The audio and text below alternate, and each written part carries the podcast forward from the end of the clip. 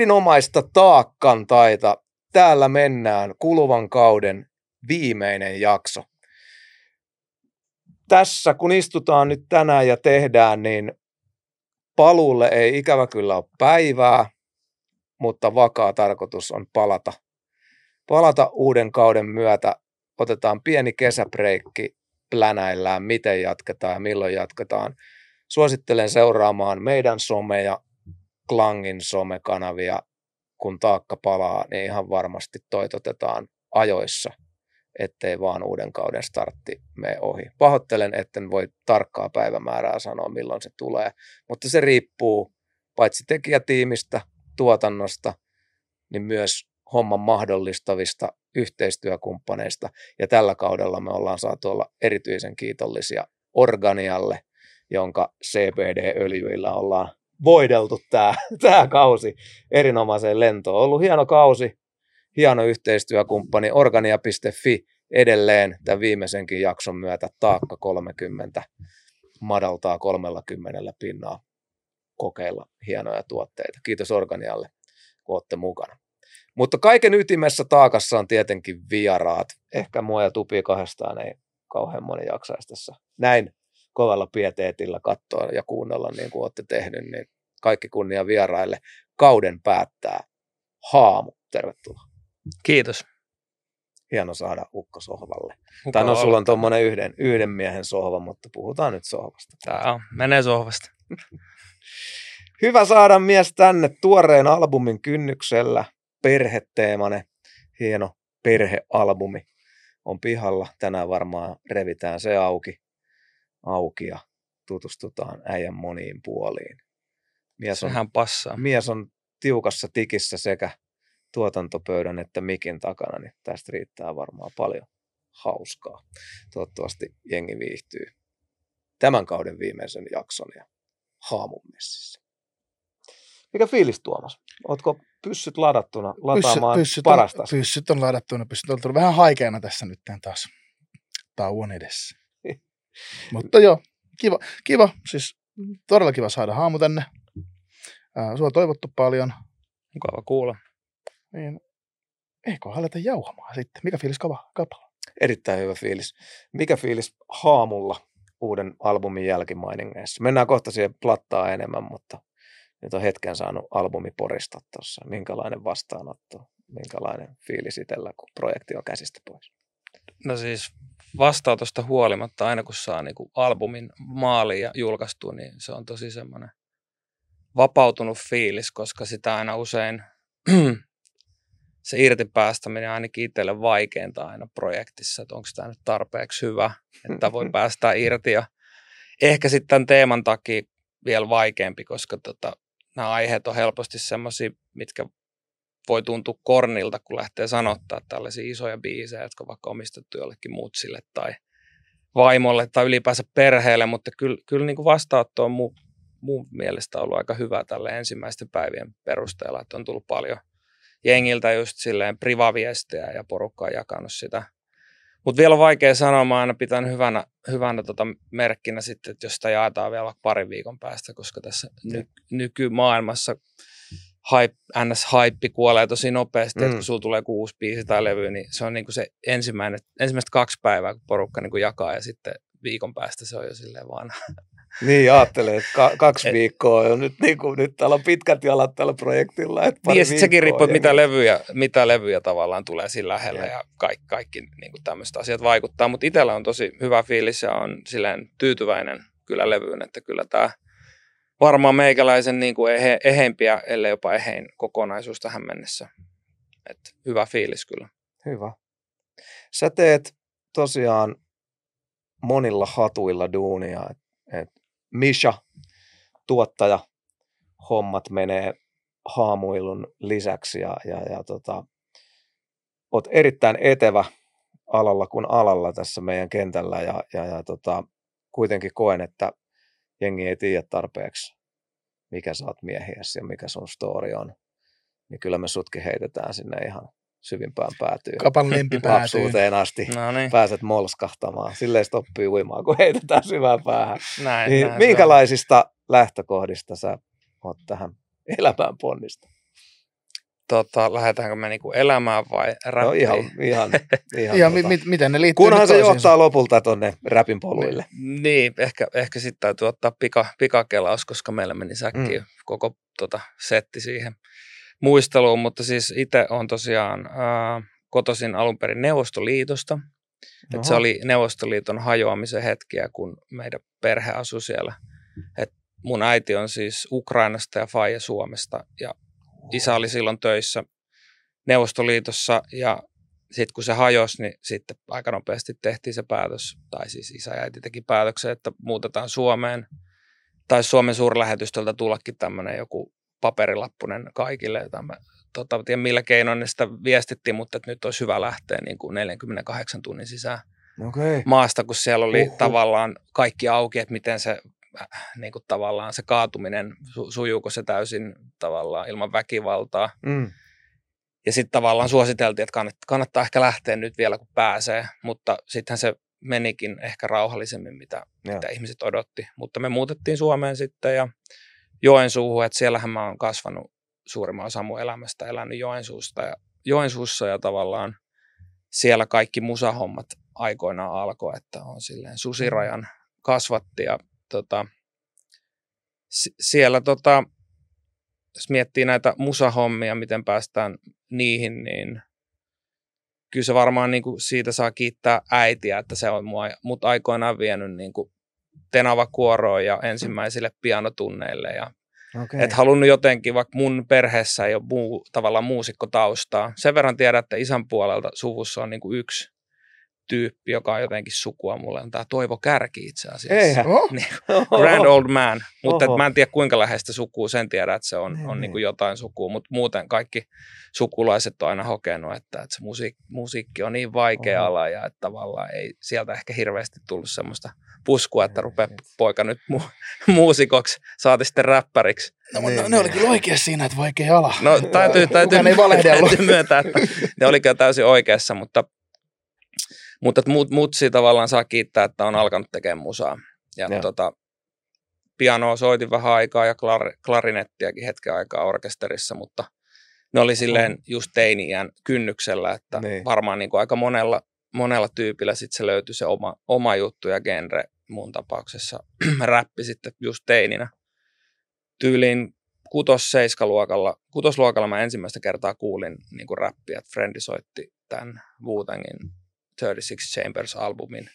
Meillä oli itse metallibändi niin kuin just ennen sitä kasa, kasattu, että me hetken aikaa kuunneltiin metallia ja soitettiin sitä, yritettiin soittaa. Ja Niin. sitten yksi kaveri lähti siitä bändistä pois kutosluokalla ja sanoi, että, että hän ei enää niin kuin jaksa soittaa tätä, että hänellä olisi nyt niin kuin parempaa musaa soittaa. Ja sitten mä olin silleen, että no mitäs se sitten semmoinen musa oikein on. Ja sitten mä menin hänen luokse käymään, hän, hän sitten soitti mulle tämän Wu-Tangin levyn ja mä olin sillä, en muista tarkalleen mi- mikä se mun ensireaktio oli, mutta kyllä mä se niinku saman tien jotenkin nappas mukaan.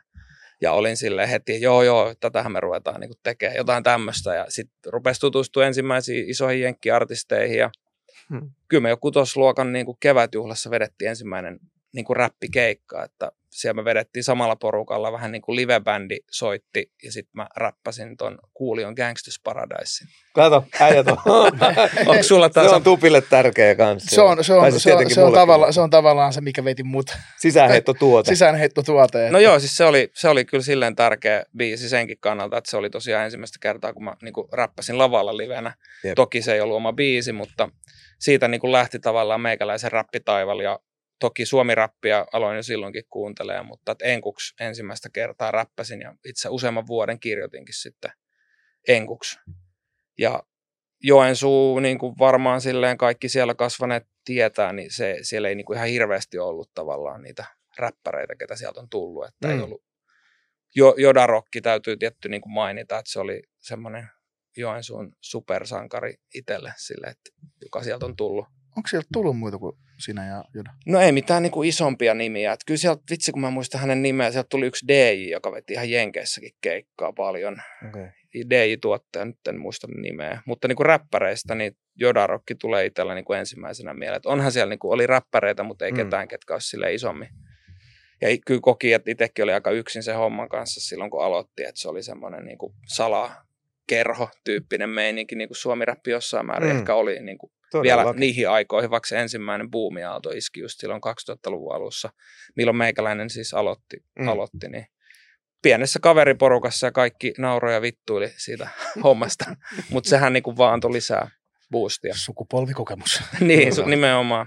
Että to, tosta se niin kuin lähti tavallaan itsellä Okei. liikkeelle toi rä- räpin Mielenkiintoista. tekeminen ja Mulla on tämmöinen muistokuva, että me ollaan joskus tosi tosi way back oltu niin kuin samalla keikalla Joensuussa joskus. Me ollaan. Joo. Siis mä just mietin tässä, että se oli varmaan siis tota, ensimmäisiä keikkapaikkoja, jos tota kevätjuhlaa ei lasketa, mutta missä ved- vedin niin kuin omia biisejä, oli tietenkin paikallinen nuorisotalo, missä. Mm. annettiin aikoinaan tämmöinen neliraituri meidän käyttöön, että sillä äänitettiin niin kuin ensimmäiset demot ja siellä tyypit järkkäs meille keikkoja ja mun mielestä siellä oli joskus näkökulma, näkökulman keikka ja sitten me oltiin niin kuin minä, soloprojekti, silloin oli se eri nimi, mutta Enkuks, ja sitten oli itse tämä Iivo, sillä oli tämmöinen oma bändi, olisikohan se ollut Problema, mitä ei pidä sekoittaa siihen klubiin, joka myös, siellä oli myös Problema-niminen klubi. Nyt voi muistaa väärin, mutta Iivo oli joka tapauksessa kanssa, että te olitte siellä. Oho. Se, oliko näkökulmassa sä ja Ola? Joo, mitä Joo. oh. Brody? Mä, mulla on tämmöinen aika vahva muistikuva, että se oli nimenomaan niin kuin siellä nuorisotalous Kriimissä ja sitten Hmm. te, teitä oli sinne toivottu niin kuin keikalle näkökulma. Tä- Tämmöinen muistikuva, we go way back. Kova. We go way back. Kova, Joo, koska mä, mäkin, mäkin muistan, että mulla tuli tämmöinen hetkinen, että me ollaan ihan saleen joskus. Joo, siis Tolleen se, siellä. melkein 20, tai jotain 20 vuotta sitten. Joo, se on crazy, että se on kyllä ollut varmaan oikeasti niin kuin mun silleen, ihan ensimmäisiä keikkoja. No siis niin munkin. tota, Mutta tä- tämmönen, tämmönen tausta sitten. Ja siitä. Mihin ikävuoteen asti sä asuit Joensuussa? Tähän se olisi ollut. Kyllä varmaan 18-19 V. Silloin päätin nostaa NS-kytkintä ja koin, että ei siellä oikein tavallaan tämä räppihomma silleen natsannut, natsannut kun ei, se on niin kuin rokki, rokkikaupunki enemmän, että Ilosaaren rokki ja tavallaan sitten yksi tämmöinen räppiklubi, jota siellä järkättiin, propsit Jan Rantalalle, niin kuin Problema-klubi. Et sinne se, ta, se, oli tavallaan ainut isompi räppiklubi kaupungissa, sitten Ilosaaren Rockissa pääsi näkemään jopa jotain jenkkiartisteja, mutta muuten Mm. se tavallaan kaupungin räppikulttuuri oli aika köyhää, ja siitäkin huolimatta, että siellä oli niin kuin vähän jengiä, niin porukka teki omissa klikeissään, ja oli hirveät semmoista vastakkainasettelua, mitä nyt ehkä muutenkin Okei. oli siihen aikaan niin kuin Suomi-räpissä Joo. niin tota, kyllä mä sitten koin, että sieltä täytyy päästä äkkiä pois. Et, ja muutenkin sieltä Joensuusta on muit, muitakin kuin hyviä muistoja, että se on kuitenkin sitä tavallaan skinhead. Ikävää mm. niin kuin skinhead-taustaa Ysärillä vielä 2000-luvun alussa silloin, kun itse tota, alkoi pyöriä kaupungilla, niin pääsi sitäkin valitettavasti todistamaan, niin kaikki tämmöiset jutut sitten ehkä vähän takaraivoiset koki, että nyt, nyt tarvii vaihtaa maisemaa ja sieltä sit 18-vuotiaana, 19-vuotiaana muutin Turkuun. Turkuun, Aa. että se oli kuitenkin huomattavasti jo isompi kansainvälisempi meininki kuin Joensuussa. Et vaihdoit sitten niin kokonaan maan puolta, että lähit, Jep. lähit niin länteen kuin pystyt. No se ehkä, ehkä se oli sitten tietoista Niin. tavallaan. Ja ehkä myös sen takia, että kaikki Joensuussa aina disautteli Turkua, että Hmm. mua alkoi niinku kiinnostaa, kun siitä kaupungista puhuttiin niin paljon paskaa. Että mun on pakko niinku mennä silleen ihan itse katsoa, että mikä, mikä tämä homman nimi oikein on. Kova. Niinhän siinä kävi, että sitten että se vei mukanaan, että edelleenkin niinku ihan Joo. lempparimestoja. Tuo on aika raju, tuo on aika synkkä, synkkämainen ja synkkä varjo siellä. Et, et kyllä niin kuin, Sä et voi tiety- välttyä siltä puheena, jos sä puhut entisen Joensuulaisen kanssa tai vaikka nykyisenkin, niin aina kaikki sen jollain tavalla niin kuin muistaa, jos on elänyt sitä Jep. aikaa. Paljon niitä skinejä niin oli siellä loppupeleissä. No kun mä en tiedä silleen tarkkoja määriä, että Ysärillähän se piikki oli ja siis sen, sen verran tiedän, että silloin se tilanne oli niin vakava, että, että Joensuun tämä tietty kaupunginosa, missä itse mekin asuttiin, Rantakylä sai ihan Euroopalta jotain tämmöistä niin kuin kriisirahoitusta, koska siellä oli jotenkin semmoinen niin huono tilanne. Oho. Tietty, kun oli lama ja kaikkea. Niin, niin. mutta myös tämän skinhead-ongelman takia. Että kyllähän siellä oli niitä tavallaan heidän kerhotiloja ja se toiminta oli aika organisoitunutta ja poliisi ei puuttunut siihen, koska siellä oli täm, tämmöistä, niin kuin, että jonkun poliisi johdossa olevan poika oli mukana siinä toiminnassa, että se oli ihan tavallaan, Sitten silmät kiinni sopivassa Niin. kohtaa. Joo. ja se, se niin kuin tavallaan teki siitä Huh. ongelmasta paljon isomman. Että sehän loppui vasta siinä vaiheessa, kun ihmiset alkoi osoittaa mieltä. Ihan mäkin olin jossain rasismin vastaisessa mielenosoituksessa, missä oli todella paljon ihmisiä. Niin siinä vaiheessa tavallaan se ihmiset alkoi painostaa päättäjiä, että teidän pitää niin puuttua tähän hommaan. Ja Hmm. Sitten porukka alettiin laittaa linnaa ja jengi muutti pois ja nykyään ne on sitten jossain niin kuin, osa vankilassa, osa jengeissä, kuka missäkin sitten näistä aktiiveista. Jep. Mutta kyllä se ihan niin kuin todellinen ongelma oli silloin. Uhuh. Joo, Ja vieläkin muistan- kaupunki kantaa sitä tavallaan varjoa. muistan Joo, ma- maine, maine, stigmahan on pysynyt. Et, Mm. Jep, joo. et, et, Jep. Joku niinku, kata ja jenkki vahvistus pahoinpideltiin ja muistan silloin korispiirit puhu niin siitä ja se oli. Ja siitähän se Uskaltaisi. kaupunki sa- ta- tavallaan saikin sit mediahuomiota just Joo. siitä, kun se koristähti pahoinpideltiin, niin sitten tajutti tehdä, että tämä on niinku oikea ongelma, Ne. että täällä niinku tähdetkään, supertähdetkään niin, ei pysy niinku turvassa. shit. Mutta tota, toki, toki siis se, olihan siellä paljon muutakin, mutta toi on se, mistä aina, aina ruvetaan jossain vaiheessa puhumaan. Eikö joensuulaisten kanssa? Joo. Ja ei, siis hyvähän se on puhua. On, ja niin siis kuin koska nämä tärkeä. menee sykleissä nämä asiat, että sitten kun näkee vähän, vähän, niin- vähänkin vastaavanlaista kehitystä, ja ehkä siitä juontaa juurensa, minkä takia itse on aina vahvasti ottamassa kantaa rasismia vastaan, koska on niin omakohtainen muisto ja kokemus, että mihin se voi mennä täälläkin aika nopeastikin, jos porukka tavallaan vaikenee. Onko sulla, uh, jos, jos on niin kuin juuria itärajan takana ja sitten olet ollut vielä hoppari, niin kohdistuuko niin kuin kaltoinkohtelua suhun? Onko niin kuin Ukraina ja, Ukraina ja hopparius ollut kirosana Joensuussa? No kyllähän sitä niin itsekin joutui toki niin kuin pahemmin, pahemmin joutui silmätikuksi, jos oli erivärinen iho ja meidän Mm. mm. porukka oli aika silleen monikulttuurinen. Että kyllä oli niin kuin Somaliasta ja Vietnamista porukkaa ja toki niin kuin ne frendit joutu enemmän Joo. valitettavasti niihin tilanteisiin, mutta kyllähän sekin riitti, että sulla oli löysät housut, niin Just sä olit niin. tavallaan heti sitä porukkaa ja no, ja järjestettiin näitä kuuluisia skinit vastaan hopparit No, taisteluja jossain, tappeluita jossain koulun futiskentällä tai milloin missäkin. Ja kaik, kaikkea tämmöistä, että kyllä sitä itsekin joutui osaksi sitä ja toki ei mun kohdalla tehty mitään eroa, että onko mä ukrainalainen vai Mm. venäläinen, että kyllä se oli Niin, ä, se R-sana, millä Joo. sitten niin kuin kutsuttiin siitä huolimatta ja Joo. kyllä mekin saatiin kaiken maailman niin kuin uhkauksia ja kyllähän me, meillä niin kuin oli semmoinenkin ikävä, ikävä keissi, että meidän tota, talo yritettiin polttaa Joen, Joensuussa aikoinaan, että meillä on leikkimökki, joka sytytettiin tuleen ja sitten se sytytti tämän talon ja se oli aika lähellä, että siitä niin kuin just, ja just selvittiin hengissä ja sitten oli ihan aikoinaan niin kuin Iltalehdessäkin juttu siitä keissistä ja se, se ei niin kuin selvinnyt koskaan se homma, että se tavallaan poliisi tulkitsi, että se oli niin kuin itsestään syttynyt se tota, Leikkimökki. Nehän tuppaa Siis Niin. niin, niin kuin tuosta. Se on ihan- ihan perusjuttu. Harva se päivä. Niin. Je, jep, Oliko et- sähköjä edes leikkimäkissä? leikkimäkissä? Ei. Se Et se vaan, se vaan, se vaan tuosta roihahti. Mutta se oli taas niinku yksi, yksi tällä esimerkki, että kuinka poliisia ei vaan kiinnostanut tutkia tavallaan semmoisia, mitkä me vois mennä viharikosten piiriin. Just. Ja kyllä mä sitten niinku omia, omia lähteitä pitkin kuulin, kuulin niinku tavallaan, että kyllä se oli ihan tahallaan sytytetty. Ja en, en nyt lähde sitä, se tapaus on mun osalta käsitelty jo, käsitelty jo mutta tuommoisia keissejä oli paljon, että toi oli vaan niinku yksi monista, mikä No, meidän, meidän kohdalle sattui. Et Oliko Turussa helpompi hengittää? No kyllä.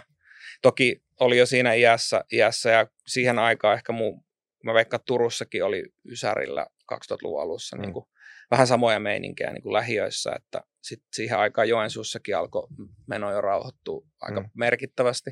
Mutta kyllä se Turku on itselle jäänyt aina sitten jotenkin tosi lämpimät muistot sieltä, ehkä senkin takia, että oli siinä tietyssä iässä just kaksikymppisenä ja kaikki, kaikki tavallaan auki Mm. niin tota, ja sitten tutustui paikallisiin niin kuin räppityyppeihin ja porukka otti heti omakseen siellä niin kuin piireissä. Että, Hienoa.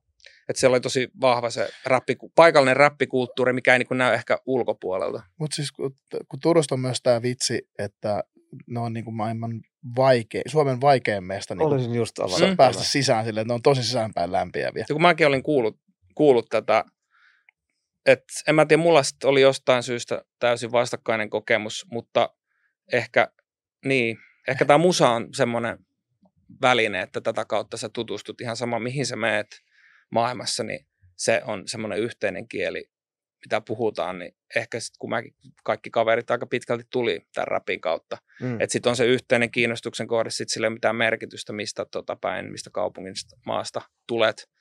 Ja Turussa oli vahvat, niin kuin, ehkä sillä tavalla huomasin, että kyllä siellä vähän kotiin päin vedettiin, että kyllä siellä niin kuin paikallisia tuettiin, että kun joku paikallinen räppäri oli keikalla, nyt tuli niin kuin oikeasti porukkaa katsomaan, ja sitten jos joku tuli ulkopaikkakunnalta, se saattoi olla vähän vaikeampaa Mm. Et ehkä sillä tavalla se niin kuin näkyy, mutta sitten kun asuu siellä, niin pääsi tosi nopeasti niihin piireihin. Ja niille jopa Turussahan julkaistiin pakko mainita, koska tätä ei mainittu siinä sar- sarjassa, sarjassa, että siellähän tehtiin ihan tämmöisiä kaupunkiräppikokoelmia.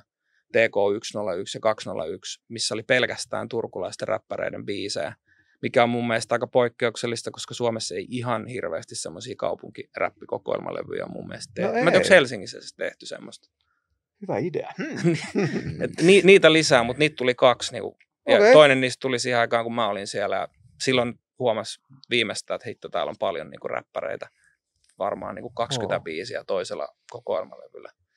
Et se oli tosi aktiivinen ja varmaan edelleenkin sit toki uudet tyypit tällä hetkellä, mutta et, et se itse niinku fiilistelin tosi paljon, että se oli niinku paikallinen meininki, että por, porukka supporttasi toisiaan. Siis ja toivottavasti siis edelleenkin, en, nyt en ole silleen, kun en ole asunut siellä vähän aikaa, niin en tiedä mikä nykyään. Mutta propsit ritarikunnalle ja Chydelle, että Chydehän sitä tavallaan järkkäsi silloin mun aikaan 90 prosenttia varmaan niistä. Mm.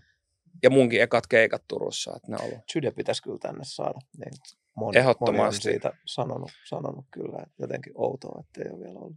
Se on kyllä semmoinen tavalla mun, mun mielestä ehkä Suomen rapin tärkeimpiä hahmoja ihan jo senkin takia, että se on ollut myös ensimmäisiä räppäreitä niin, niin, kyllä, täällä. Kyllä. Mutta mm. sitten kaikkea, mitä hän on sen jälkeen Jep. tavallaan tehnyt kulttuuri eteen. Jydelle propsit. Joo, ehdottomasti. Jos, jos Jyde katsot kautta kuuntelet, niin tota, jos kun tulee seuraava kausi, niin olet tervetullut. Kutsu on tässä. No, tada. Ketä siinä oli, äh, onko tämän hetken aktiiveja, joita jengi voisi tietää, niin turkulaisia tekijöitä, ketkä oli sun semmoisessa immediate ympyrässä, kun aloit Turussa verkostoitua? Onko hmm. siinä jotain, ketkä soittaisi kelloja kuuntelijoille? Mä en tiedä, niin kuin, sille isompia, ritarikunnan nyt tietty niin kuin Suomi Rap-fanit hmm. tietää, ja ritarikuntahan tekee edelleenkin, edelleenkin musaa, että et tota, ne, ne tietty yksi ja sitten näitä nu, mun, mun aikalaisia tehtiin semmoisen porukan kanssa, kun vieläkin Lepposaa tehtiin niin kuin yhdessä musaa, että ne on itse niin kuin kummatkin siirtynyt tuottamiseen. Et nykyään Satellite nimellä tuottaa Aha, toinen niistä ja okay. sitten toinen on niin kuin Monoma, siihen aikaan Monsterimakke ja Murkkumies ja sitten meillä on vähän niin kuin yhteinen bändikin kasassa. Okay. Et ne, ne oli ja sitten Ronski-biitti täytyy heittää, että se on Joo. Turussa vaikuttanut pitkään ja on ne täällä Helsingissäkin käynyt paljon keikoilla. Nämä, nämä tulee ehkä niin kuin ensimmäisenä mieleen. Okay. Sitten kun aina rupeaa miettimään, niin aina unohtaa, unohtaa porukkaa. Sä oot just sitten silleen välistä, että tippa oli vasta Tippa tuli vasta niin kuin sen jälkeen, just Joo. kun tavallaan itse lähti mutta ehkä voisi mainita klubin So Damn Tough, tämmöinen mm. räppiklubi, ja tip, Tipan ensimmäisiä, olisiko ollut peräti ensimmäinen keikka So Damn Tough-klubilla. Että tota, ne, ne oli aika isossa roolissa sitten, että ne järkkäsi räppibileitä. Et se, se täytyy name dropata, että siellä on toi DJ tota, Chuck Main, joka on niinku ritarikunnan DJ nykyään, se on yksi niistä, ja sitten mm. Maxa, muista, kaikki tietää Maxan DJ-piireissä ainakin. Joo. Kyllä. Nämä tulee tekana mieleen. Sitten myöhemmin tuli tosiaan Tippa ja tota NCO ja Rosvo, niin kuin näitä nuorempaa polvea. Onko Musta Hanhi Turusta? Joo, ja Musta Hanhi, Ni, niin kuin näitä. Jep. Ne on kovia kyllä kaikki. Ja Jambo ja Jambo Turusta? Ja niin taitaa olla, ja, ja Nebikin taitaa olla Nebi on Turusta, joo. Kun pitkään se pitkään niin näytti siitä ehkä Turun ulkopuolella, että ritarikunta on ainut juttu siellä.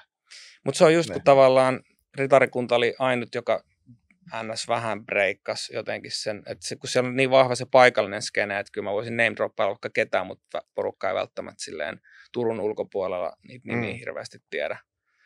Mutta et, et siellä oli niitä paljon tekijöitä ja ne, ne julkaisi omia levyjä ja oli niillä kokoelmilla, mutta se oli ehkä sitten enemmän sit paikallista tavallaan tekemistä. Missä ei ole mitään väärää mun mielestä, Ei, sekin on tosi, Ei, ei, tosi niin kuin ei. siistiä. Ei, mutta tuo on tosi hauska, hauska kyllä. Niin kuin, mä oon aina ajatellut, että se jotenkin sitten, että pakkohan siellä on kuplia sitten jossain, mutta niin kuin ulkoapäin kun katsoo, Mm. niin on just, että tonne ei pääse kuin muurin murtajalle ehkä niin kuin sisään. Ja, Ja siellä oli semmoisia vallatun talon bileitä esimerkiksi, missä mä olin ensimmäis, yksi ensimmäistä keikosta. Se oli niin kuin kaikki tyyliin paikalliset räppärit. Mm. Kajoki, Kajoki oli tullut Kaarinasta just, sinne ja siellä oli kaikki paikalliset tekijät. Tämmöisissä me- mestoissa saatettiin järkätä sitten sydänbileiden lisäksi, että ethän sä edes tiedä niistä paikoista, ellei niin. sä Turussa. Jep. Et, Niin. et, se, se siinä ehkä sitten oli. Mutta sama oli vähän mun mielestä siinä, mistä tuut sarjassa Oulu-jakso siinä kanssa käsiteltiin. Se oli mulle ihan uusi nimi, vaikka mä luulin, että mä tunnen sieltä jo paljon porukkaa. Niin mm, kyllä jokaisessa kaupungissa kuplii aina se oma, oma skene, mihin ei välttämättä pääse käsiksi, ellei siellä oikeasti niin kuin asu tai vietä paljon aikaa. Turusta sitten pääkaupunkiseudulle, niin Mä kävin Tampereella. Tampereellakin. No, sä oot välissä. ottanut, Mä oon kä- käynyt niin kuin tota, Turun, Tampereen ennen, ennen kuin muutin Helsinkiin. Tampereella tuli oltua joku neljä, neljä vuotta. okei. Okay. Sekin oikein mainio. Mikä sua on siirtänyt? Rakkaus vai duunit vai opiskelu vai tutkimisen halu? Varmaan kaikki nämä. Kaikki voisi sanoa rehellisesti. vai- Vaimo, vaimon duunien juttujen perässä ollaan muutettu ja sitten myös mun opiskelupaikka oli Tampereella. Joo. Tampereella sitten toki niin kuin aina miettinyt näitä musahommiakin, miten päätyi tänne Helsinkiin, niin täällä asuu niin paljon tekijöitä, niin sitten tavallaan sen takia päätyi tänne, mutta että Tampereella oli omat opiskelukuviot ja just niin kuin vaimo, vaimon kuviot, niin Joo. sekin oikein mainio, mainio räppikaupunki, että sieltä tulee paljon No eittämättä. legendaarisia tyyppejä. Joo, ja hienoa, että jotenkin nyt, nyt musta taas niin kuin ehkä jon, jonkin sortin breikin jälkeen niin kuin nuoria, jotka on sit ylpeästi tamperelaisia. Et jotenkin oli semmoinen vähän tuossa maajoukkueen ja Mm, noiden niin kuin jälkeen semmoinen slumppi, ettei ollut oikein muotia mainostaa manseja. Ja eihän tekeminen varmaan ole pysähtynyt, mutta nyt sitten että Jami, Ei. Jami Faltin ja Kosti ja kumppanit, niin ne kyllä tuo ilmi, että Tampereelta tullaan. Se on jännä, jos tuo, tavallaan just Tampere ja Turku on aika sama, samankokoisia kaupunkeja. Ja jos ton, ton kokoisessa kaupungissa tulee joku isompi ilmiö, niin just vaikka isompi räppäri tai räppibändi, posse, niin sitten se voi jättää semmoisen tyhjön, kun ne Mm. mm. poistuu areenalta, että ketkä siihen tulee tavallaan nappaa sen tyhjän tilan. Ja sitten voi tulla Ne. semmoinen muutaman vuoden seesteisempi aikajakso. Sitten voi ajatella, Turussa oli myös semmoinen läppä, että Turussa ei koskaan tapahdu mitään, vaikka siellä saattoi olla samana iltana paljon eri tapahtumia. niin Tampereella vähän sama, sama juttu sitten, että ja sitten jos oli muutaman vuoden hiljainen jakso, sitten sieltä tuli uusi sukupolvi ja sitten yhtäkkiä alkoi olla tosi paljon. Jep. Et, et toi on, jonkunhan pitää aina se tila ounata ja nuoret tulee sitten ja ottaa se tilan itse, että ei me anneta van- vanhemmat välttämättä niin tuo niitä, vaan että jokainen aina raivaa itselleen jotenkin sen spotin. Sitten tulee uudet keikkapaikatkin, ei ole enää ne vanhat keikkapaikat, missä järkättiin. Just. Se on totta. Mikä on tosi fressiä, että silleen, silleen se kuuluukin mennä. Että Kyllä. Kyllä me, mekin niin kuin, tavallaan, me, meilläkin oli omat uudet keikkapaikat näissä. Siis jokainen Niin. sukupolvi luo oman kulttuurinsa itse. jep. Niinhän se, niinhän se menee. Ja jos sinne toki jotenkin voi olla apuna vanhempana, niin mikä ei ole tee, mutta tuntuu usein, että, että kyllä nuoret haluaa myös itse niin te- tehdä Ihan niitä juttuja. ehdottomasti, joo. Et, joo. Jotenkin vähän aina tästä sanon, kun sitä luuli silloin, kun ei itse voinut kysyä apua. Ja sitten ajattelin, että no, musta tulee sitten se, keltä junnut kysyy. Niin ne kysymykset on ehkä vähän erilaisia, mitä ajattelin. Että kyllä on niin Mm. tosi omavarasta osaajaa ja niin kuin fuck them old guys, että tehdään niin kuin ihan, ihan oma juttu, mutta sitten ne on semmoisia ehkä, ehkä aika tosi pikkujätkiä, jotka niin kuin se kysymys on niin kuin sitä, että miten pääsee räppäriksi, mutta niin kuin sit kun on jo tekemisen liekki isolla, niin, niin kuin patuilta näkyy siellä mitään. Näin, näin Mutta, se. mutta Mut- sen sijaan, että on se tyyppi, joka on niin bileissä antamassa neuvoja, niin voi olla se tyyppi, joka on siellä, että silloin minun aikana, niin se on myös hyvä rooli, tiedät Joo, sä. joo, ro- joo mutta et on, ja sitten sit tietenkin, tietenkin on poikkeuksia ja sitten kyllä niin kuin, aina kun junnujen kanssa on jutuilla, niin kyllä sitten niin kuin, leukaa keräillään aika paljon lattialta sitten, kun aika paljon tarinoita taskus kuitenkin, niin sitten pystyy ehkä antaa sellaisia tietynlaisia timantteja sinne matkan varrelle. Et ei välttämättä ehkä siitä just, että miten konkreettisesti tehdään tai minkälaista musaa tehdään. Niin ja Ei ajatkin, siinä- ajatkin on niin erilaiset, Jep. että ta- tavallaan nyt kuitenkin räppi on vaan genre mu- muiden joukossa semmoinen normijuttu, että se ei ole mikään statementti, että sä sanoit, että sä kuuntelet myös räppiä, mutta silloin, Niin. silloin niin kuin 2000-luvun alussa Jep. Saati sitten varmaan Ysärin lopussa vielä enemmän, niin jos sä sanoit, että kuuntelet räppiä, että hyi helvetti, että sehän ei ole edes musiikkia. Joo. Että se oli niin kuin oikeasti semmoinen statementti, että toki vaikea verrata näitä, näitä taas eri aikakausia keskenään. Joo, ja siihen aikaan ehkä kanssa, että jos sä näit toisen hopparin jossain, niin sä tiesit heti, että teillä on jotain Niin mikä on homman nimi. Niin, silleen, että Vähän niin kuin sanoin, että teillä on jaettu salaisuus. Jep. niin. Jäbä roikuttaa kanssa nyt housuihin, see you. Kyllä. Jep. Mahtavaa. Onko sulla ollut toi biittien tekeminen tuossa matkalla koko ajan vai onko tuottaminen tullut sitten joskus myöhemmin? Kyllä se myöhemmin osannut tuli. soittaa kuitenkin niin kuin alusta. Joo, siis siitä huolimatta, että mä tavallaan, mulla on jonkinlaista soittotaustaa, niin mä aloin tekemään biittejä vasta aktiivisesti 2008-2009. Okei. Et itse noin niin just turkulaiset vieläkin lepposaa porukan tyypit opetti mut tekee Reasonilla biittejä, että kyllä mulla oli aikaisemmin pleikkarilla tai joku, mikähän se oli, se joku Music. Music 2000. Niin, Music 2000. Siis mun, broidi, mun, broidi, mun broidi alkoi tekee biittejä kanssa silleen. Si- sillä mä oon tehnyt ekat biitit ja kyllä mä niinku, tavallaan, mä, nyt, nyt kun muistelen, niin ihan, ihan niitä vielä en, kun enkuksi kirjoitin, niin kyllä mä silloinkin jollain syntikoilla koitin tehdä jotain komppia ja sävellyksiä, mutta sitten se vähän niin kuin jäi, koska mulla ei ollut omaa konetta pitkään aikaa. Eikä mitään veihettä millä tehdä, niin sitten mä keskityin siihen räppäämiseen. Että tota, et kyllä se sitten 2009 siitä eteenpäin mä aloin tekemään aika aktiivisesti biittejä. Mutta ensimmäiset tavallaan 8-9 vuotta aika pitkälti niin kuin vaan räppäsin. Opet, Hmm. Opettelin en- ensin enkuksi, sitten tajusin, että ei sit tule ehkä mitään. Sitten siirryin suomenkieliseen räppiin. Mikä oli näin niin kuin jälkeenpäin mietittynä tosi hyvä ratkaisu, koska kyllä, kyllä sitä äidinkielellä aina pystyy ilmaisemaan itsensä paremmin. No se on just näin. Uh, Misha tuottaa maailmalle. Sulla on kansainvälisiä prokkiksi sun biiteille. Vedetään, vedetään tota, nyt sitten englanniksi sellaisten tyyppien taholta, jotka hanskaa sen sitten paremmin. Että tota, oma tuotanto sai sitten kuitenkin hyvää englanninkielistä esittäjää. Kerro vähän Misha Prokkiksesta. Ei se nyt ole mikään prokkis, mutta sun tuottaja Tuottaja alter puoli. Niin, niin. Se on tota, siihen mä itse niin kuin viime aikoina ehkä laittanut, tai en ehkä vaan on laittanut enemmän aikaa kuin haamu, haamuprokkikseen, että 2018 mä julkaisin ekan tavallaan virallisen Misha-biisin ja siitä eteenpäin se on ottanut yhä enemmän aikaa niin kuin mun musiikin tekemisessä ja sitten toi korona-aika ehkä sitten jotenkin vielä vaikutti siihen, kun ei pystynyt vetämään keikkoja, räppikeikkoja, niin hävisi vähän motivaatio kirjoittaa biisää, koska itselle se keikkailu on ollut aina niin olennainen osa sitä niin kuin musiikkikokemusta. Ja sitten mä tajusin, että no hitto vielä, että mä voin nyt kuitenkin tehdä näitä biittejä, mä voin julkaista näitä ja että mä voin mm. kuitenkin tehdä tätä hommaa siitä huolimatta, että mä en näe ketään Mm. yks, yksin studiolla, että, että silloin se ehkä alkoi ottaa vähän enemmän, enemmän tuulta siipiensä alla ja vauhtia koko, koko prokkis. Ja toki sitten se vastaanotto oli niin nopeasti niin isompi ja lämpimämpi tavallaan, mitä mä olin saanut sen lähes 20 vuoden aikana räpistä, niin kyllä se niin kuin jollain tavalla mo- motivoi. Ehkä just toki, kun on kansainvälisesti tekee musaa, niin kaikki marginaalijututkin voi olla sille isoja. Niin.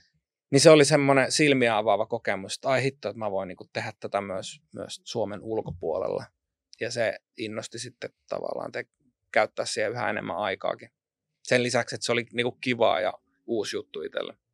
Miten toi niin kuin menee sitten, sitten tota, uh, sulla tuskin on ketään duunissa, joka shoppaa sun tuotantoja maailmalla, vai onko?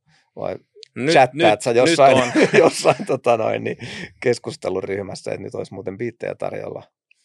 No, herrat. nyt mä oon yrittänyt hankkia itselleni niin kuin pitkään yrittänyt säätää manageria. Nyt mulla on niitä niin kuin kaksikin tavallaan sellainen agentuuri Saksassa, mutta kyllä mä edelleenkin aika pitkälti itse lähestyn kaikkia artisteja. Hitosti vaan niin kuin Instagramissa DM mm. ja sähköposteja. Et mä jossain vaiheessa vaan tajusin, että siihen kannattaa käyttää aikaa ja jos sä lähetät kymmenen mailiin, niin ehkä niin kuin yksi tyyppi vastaa. Okay. Ja silleen, että saattoi pari-kolme muistutusmailikin lähteä vielä perään, että toi yksi jenkkiräppäri sanoi sano mulle tälle, että hänelle kaikki OG aina hoki tätä ten, ten will get you one. Just. Ja se niin kuin pitää kyllä paikkansa, että kyllä mä oon laittanut tosi paljon tavallaan maileja ja viestejä ja niistä sitten tuommoinen kymmenesosa. Mitä sellainen, mitä sellainen sisältää, niin kuin tuollainen itsensä tarjoamiskirje? No kaikilla on varmaan niin kuin omanlainen tapa tehdä se, enkä mä tiedä, onko se muunkaan tapa sitten niin kuin se oikea, mutta mä yritän aina tosi lyhyesti tavallaan lähestyä, kun mä tiedän, että nämä on usein kiireisiä tyyppejä, mm. niin kuin itsekin on, niin ei mitään semmoista pitkää romaania jaksa lukea, milloin joku aloitti tekemään musaa ja tavallaan, mm. lyhyt esittely ja yhden, biisin tavalla linkkaus, mikä on jo ulkona, että hei tämmöistä mä teen ja käyt tsekkaan. Et laita mitään täyspitkää diskografiaa, että nämä kaikki on. En, en et, ehkä mä voin linkata se mun artistisivu, että jos haluaa mm. käydä kuuntelemaan, mutta usein just yhden mielestäni niin kuin yhden parhaimmista biiseistä ja sitten jos se tyyppi niin kuin dikkaa meiningistä, niin sitten se varmasti kuuntelee niitä enemmän tai Joo. vastaa siihen viestiin. Et aika niin kuin, to, tosi sillä niin kuin yhden kappaleen viestit maili, mahdollisimman lyhyt, koska heti niin kuin asiaan. Ja, ja vielä, vielä jos lähestyy jotain niin kuin managereita tai usein kun pitää lähestyä, jos on vähän isompi artisti kyseessä, niin ei ne artistit itse tavallaan edes hoida sitä kommunikaatiota enää, mm. vaan sitten sun pitää laittaa niiden managerille viestiä ja sitten sama homma niiden kanssa mahdollisimman lyhyt ja asia, asiallinen, suoraan asiaan viesti. Näin mä niin itse suosittelisin tekee ainakin toiminut ihan hyvin. Kuulostaa hyvältä. Ja ehkä toi niin kuin vielä pakko sanoa sen verran niille, ketkä miettii, että haluaisi lähestyä jotain niin kuin ulkomailla, niin just toi, että itsekin se joutuu aika nopeasti oppia, että ei ne artistit välttämättä niin kuin vastaa. Ja niillä on manageri sen takia, että ne hoitaa tavallaan sen kommunikaation niiden puolesta. Ja Joo. jos ne managerit näkee siinä potentiaalin, ne sitten sanoo sille artistille, että hei, tsekkaa tämä tyyppi, että kiinnostaisiko sua. Ja sitten ehkä pääset keskustelemaan sen artistin kanssa, jos, jos se dikkaa.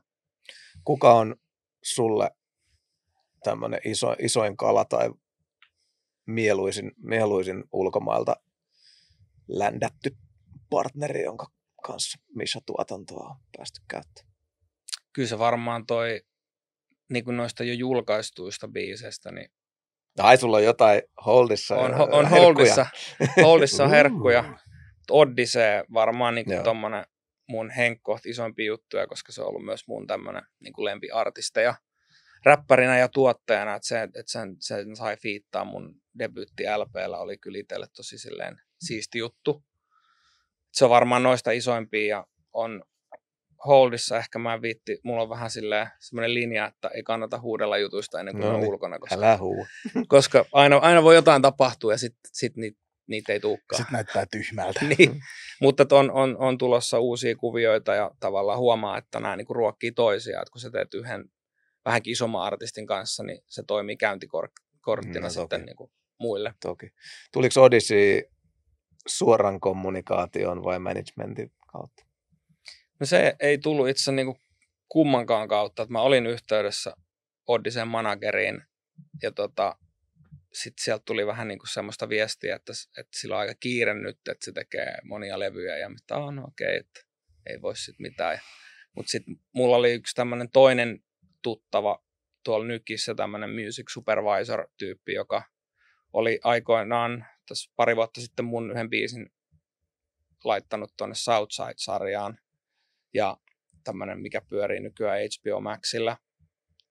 Niin sitten hänellä oli hirveän laaja kontaktiverkosto. Me käytiin hänen kanssaan tota, dinnerillä nykissä ja sitten a, jauhettiin niitä näitä ja sitten se jossain vaiheessa kysyi multa, että, että, että kenes kanssa sä niin haluaisit ylipäänsä tehdä musaa ja sitten aina kun joku kysyy tolleen, niin menee aina jäihin, koska mm. ei ikinä muista niitä omia top vitosia. No sitten mä heitin muutaman nimen ja sitten Odyssey oli yksi niistä ja sitten se oli, että hän, hän, hän laittaa saman tien viestiä, että hän, hän tuntee hyvin Odyssey ja Sitten se laittoi, että joo, että mä oon täällä tämän, la, niin kuin jenkit aina käyttää näitä liiotteluja. Mm. Että todella lahjakkaan suomalaisen tuottajan kanssa täällä ja että hän on nyt nykissä ja että kiinnostaisiko tiedätkö, linkata. Ja sitten mä tulin Airbnb-kämpälle ja katsottiin hittoa, että Oddis on alkanut seuraa Instagramissa ja sitten yhtäkkiä olikin seuraavalle päivälle jo sovittu tärskyt niin kuin sen studiolle. Että sitten se tuli sen mun tavallaan oman linkin kautta, että se sattui tuntea hänet. Ja se oli Nice. aika monen sattuma, mutta tota, tosi, tosi tota, miellyttävä sellainen. Et. Ja sitä kautta se fiittikin tuli, että kun tutustuin siihen ja tota, siellä studiolla kuunneltiin biittejä, niin siellä niin päätettiin, että okei, että täh, täh, tähän tehdään. Täh, tähän Okei, tekee aika biisi. monin verroin hienompi kuin vaan Nice. failien siirtely. Että Joo, niin kyllä se oli semmoinen tosi silleen tapaaminen vielä. oikea, oikea tapaaminen ja sille ehti vähän tutustuukin tyyppiin. Ja va- vahvisti sen, mitä oli jo biisienkin kautta niin kuin käsittänyt, minkälainen tyyppi on kyseessä. Niin tosi semmoinen jalat maassa kaveri, niin kuin kaikesta huolimatta, kenen kanssa hänkin on niin musaa tehnyt ja kiertänyt maailmaa, niin ihan siis silleen hänes firman miehiä, niin kuin jos voisi sanoa. kyllä, kyllä. Mahtavaa. Miten sun tuotannot kotimaahan, onko ne sitten, sit onko Misha niin kuin maailmalle vai, vai, tota, vai sitten niin kuin, jos sä teet mulle biitin, niin onko se Misha biitti vai Haamu biitti vai kenen se on?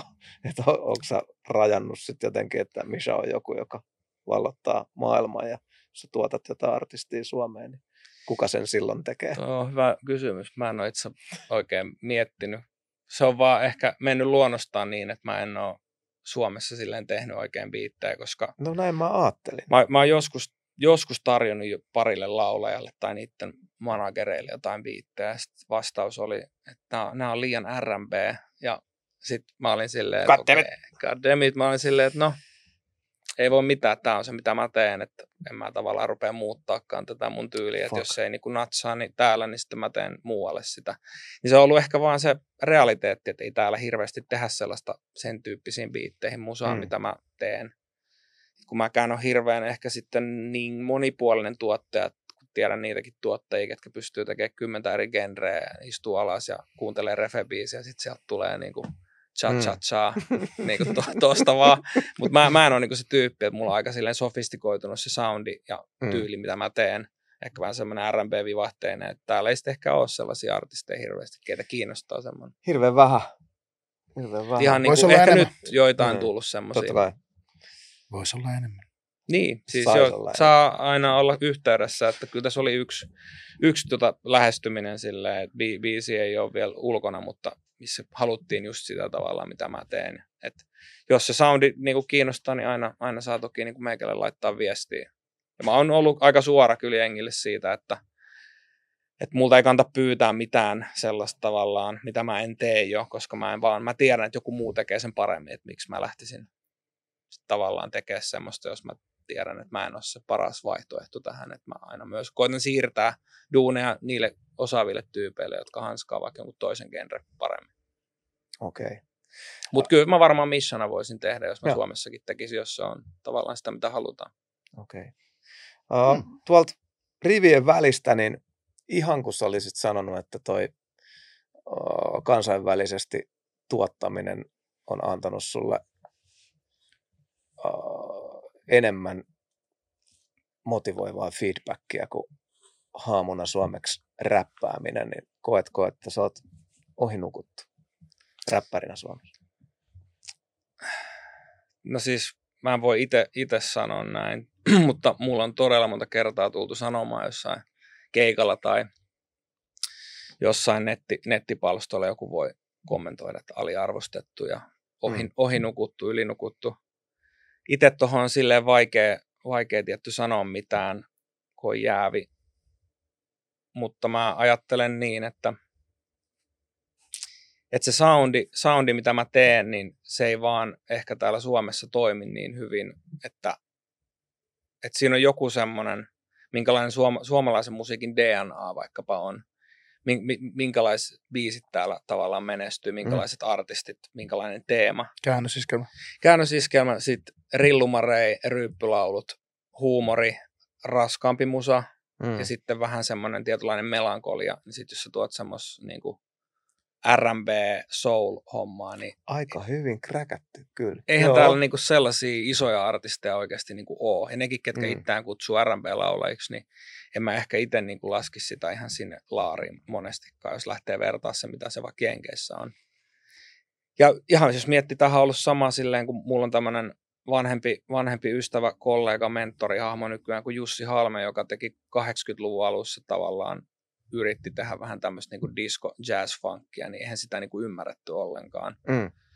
Ei vaan niin kuin kukaan halunnut julkaista sitä täällä, koska ei ollut tarpeeksi ihmisiä, ketkä kuuntelisivat sellaista musaa. Vaikka kyllähän Suomessa diskoa tavallaan kuunneltiin mm. jonkin verrankin, mutta se oli ehkä semmoista ns. Hansa diskoa, niin kuin mä tykkään kutsua semmoista raaraa rasputtiin diskoa, mutta tavallaan se on se tausta, mikä täällä, täällä Suomessa on, että minkälainen musiikki menestyy, niin ehkä, siinä, ehkä se jotenkin selittää sen myöskin, miksi mun musiikki Suomessa haamuna ei ole puhutellut massoja, mutta en mä sanoisi, en mä voi itsestäni sanoa, että mä oon, on aliarvostettu, että mä arvostan kaikkia, ketkä noin sanoo, koska sitten se tarkoittaa, että heidän mielestään mä oon niin hyvä, että mun pitäisi saada enemmän suosiota, Mm. mutta mä oon tyytyväinen kaikkiin niihin, ketkä mua niinku fiilistelee tällä hetkellä. Ja toi on vähän vaikea kysymys, koska siis Mm. mm. niin näytä mulle yksi artisti, joka mielestään on just siinä, missä sen pitäisi olla sillä. Niin siis sanotaan näin, mä toivoisin tietenkin, aina, tietenkin, ainahan mä oon niinku toivonut, ja varmaan kaikki artistit silleen mm. toivoo, että ne sais enemmän huomiota. Mutta ehkä mä oon myös tavallaan nyt ihan viime aikoina päästänyt irti siitä, että mä koitan vaan palata siihen alkulähteelle, nauttia siitä musiikista ja kaikki, mikä sen päälle tulee, on niinku ekstraa. Mutta totta kai jokaisen uuden levyn kohdalla sitä aina niin miettii, jospa tämä lähtisi vähän paremmin, mutta sitten mä oon myös aika jääräpäisesti ki- pi- pitänyt kiinni siitä soundista ja visiosta, että mä en halua lähteä tekemään sen kanssa kompromisseja. Ja sitten, että it is what it is.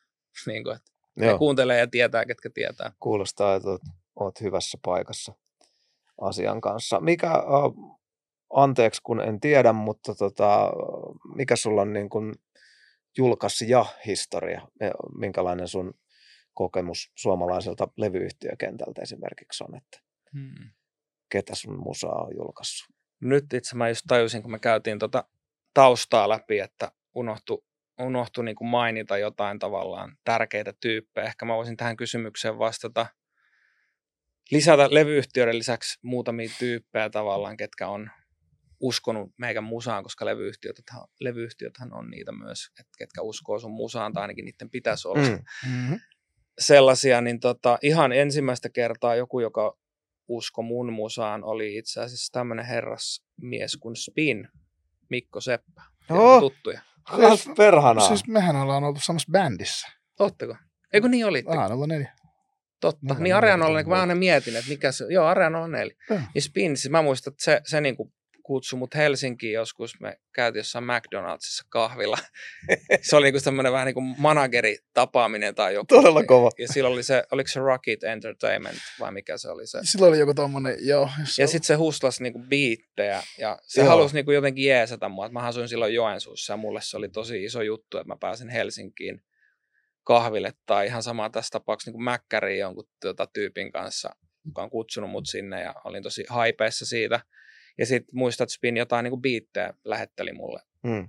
silloin. Ja yksi oli näistä, mihin Pyhimys teki myöhemmin biisi Herätä mut maanantaina. Se oli niinku semmoinen biitti, mikä alun perin niinku oli mulla, ja mun piti tehdä siihen joku biisi syystä tai toisesta, mä en sitten tehnyt. Sitten Pyhimys teki siihen kyllä aika, aika tota, tosi hyvän biisin, ei siinä, mutta Spin tavallaan huustasi niitä biittejä eri artisteille siihen aikaan, ja mä olin niinku yksi niistä, ja hän oli eka, joka osoitti, että, että, että hän uskoo meikäläisen niin kuin musaan, ja siitä meni kyllä vielä, mä en muista mikähän vuosi se oli, varmaan 2005, ehkä 2004. Siitä meni tavallaan monta vuotta ennen kuin mulla tuli mitään semmoista niin levyyhtiöjulkaisua, että mä julkaisin siihen aikaan omakustanteita. Ja itse asiassa ensimmäinen, ihan ensimmäinen levyyhtiöjulkaisu varmaan olikin toi Joensuulaislähtöisen Jodarokin meidän musiikki, se vasta Mm. mm. 2012, että se oli niin kuin virallinen levyyhtiöjulkaisu, niin Joda ja Lahtisamppa Yeah. halusi julkaista meikän levy, ja sehän oli niin kuin, tietenkin meikälle iso juttu, että vielä tuommoinen kotikaupungin sankari halusi supportata. Et se oli ek- eka levy, ja sitten ne julkaisi vielä toi, toisenkin levy, että aikaa kalliimpi ja puhallus, missä tota, on meikän silleen isoimpia biisejä, toi Rusty on siinä, mitä Mm. tota jengi, jos jonkun tietää multa, ne on saattanut sen kuulla.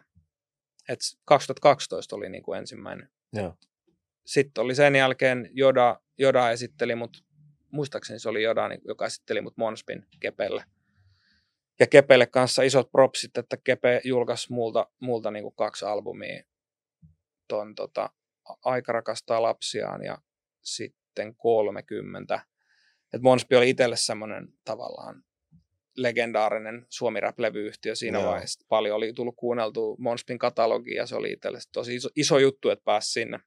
Eikö se Rushdiissa, onko, onko, se niinku, onko se se virallinen biisi vai onko se remiksi, missä on niinku paperiteet? Ja... Se on, se on se remiksi, mi- missä on paperitee. Se tuli jotenkin siitä se ajatus, kun se tehtiin eka se biisi, missä mä oon yksi, ja sitten kelattiin, että tästä voisi tehdä jonkun vielä tämmöiset, ottaa muitakin messiä, mutta kyllä porukka sen remixin muistaa paremmin, koska tosiaan siinä on paperitee. Ja mä oon itse Siinä aina semmoinen jäbä, että mä menen aina niin kuin biisi edellä, että biisi on se isoin ego huoneessa, niin mulla on joskus tullut, jotkut kysyä, että miksi sä jätit paperiteille sille viimeisen versen. Sitten mä oon silleen, että no miksiköhän, että kuuntele nyt. silleen, että vaikka räppäreillä on se keskeinen kilpailu, niin kyllä mä, aina, mä niin kuin, mun lähtökohta, niin kuin Kalle Kinoskin sanoi, kun me juteltiin keskenämme tästä, että jos mä pyydän niin fiittejä mun levyille, niin mä haluan, että ne kaikki tavallaan pesee mut. Mm. Että ne tekee niin hyvän versen siihen, koska Niin. miksi mä halusin fiitin, mikä olisi silleen paska. Siis mä, mä, mä, Joo, mulla on ihan, mä oon ihan sama sivulla tossa sun kanssa, että silloin Mm. kun pyytää jonkun toisen omalle, jos, menee, jos, itse Totta kai menee, tulee jonkun, halu tehdä itsekin hyvää, mutta niin, jos, mä, jos menee itse jonkun toisen biisille, niin sen haluaa silleen, että sen haluaa tappaa. mm, Mutta sitten jos mä pyydän, miksi mä pyytäisin mu, niinku tavallaan mun biisille jonkun, joka vetäisi siinä huonommin kuin Niin kyllä se niinku Niinku- olettaa, että se vierailija tulee sitten tosiaan ja pistää kans niinku sillä kaikkensa asenteella tavallaan kans. Siihen likoon. Niin. Ja, ja mä yleensä ainakin vielä niin omassa biisissä petaan sen paikan sinne, mm. Että se on ihan niin kuin sille, No siis tässä, on, tässä on se sun slotti. Sama homma kyllä mäkin heti, kun mä niinku kuulin just paperit ja ensimmäisen kännykkädemon siitä, mä olin silleen, että tämähän kuulostaa niinku viimeiseltä verseltä. Mm.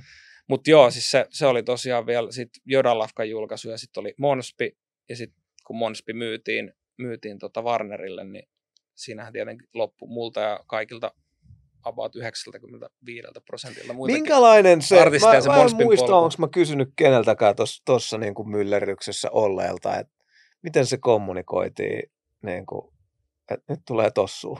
Vai ei- oliko siinä, että haluatko neuvotella jatkosta tai haluamme neuvotella kanssasi jatkosta vai oliko se vaan niinku Kiitti moi. diilit poikki? No siis tämä on sellainen asia, mistä toivottavasti joskus tehdään joku isompikin juttu tai jotain.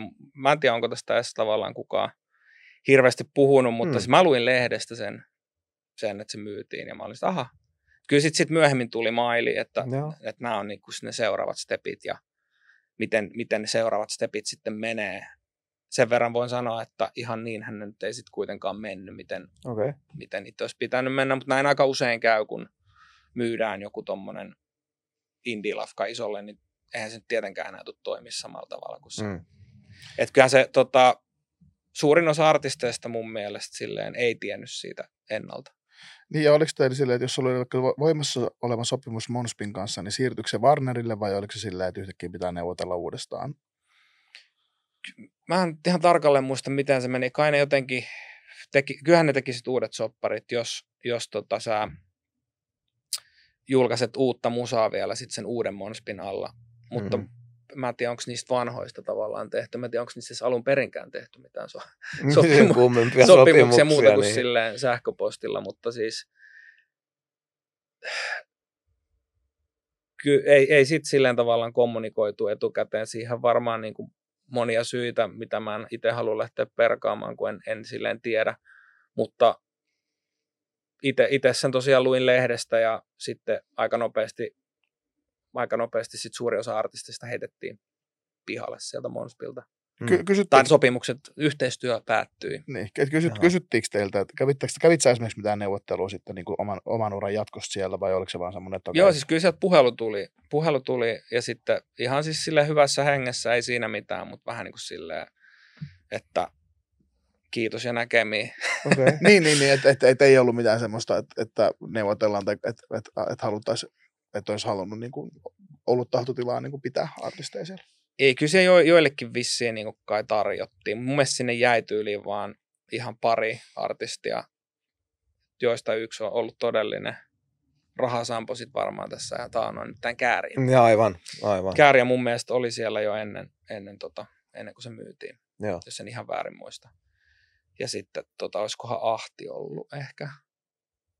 Vai, mä en tiedä, olisiko milloin, Ahti ollut milloin, myö- milloin, milloin myöhempiä Mosby saa- myytiin? Eh, 2020, tai 2019 oliko se? Se oli siinä, meillä oli ta- mä olin taakassa jo silloin. Niin oli. Niin oli. Mä en nyt muista sitä vuotta, Joo. mutta se oli kyllä ennen, ennen koronaa, koska mulla tuli Se oli- uuden Ei, Monspin ei, kun Ahti meni kun suoraan. Ahti oli meidän viimeisin vieras siis, ja hän sanoi, että sieltä, sieltä Lasse Kurki soitti Warnerilta. Aivan. Totta. Okei, no Se sit on, se- se on ollut jo Se on mennyt niin suoraan Okei, Warnerille. totta. Joo.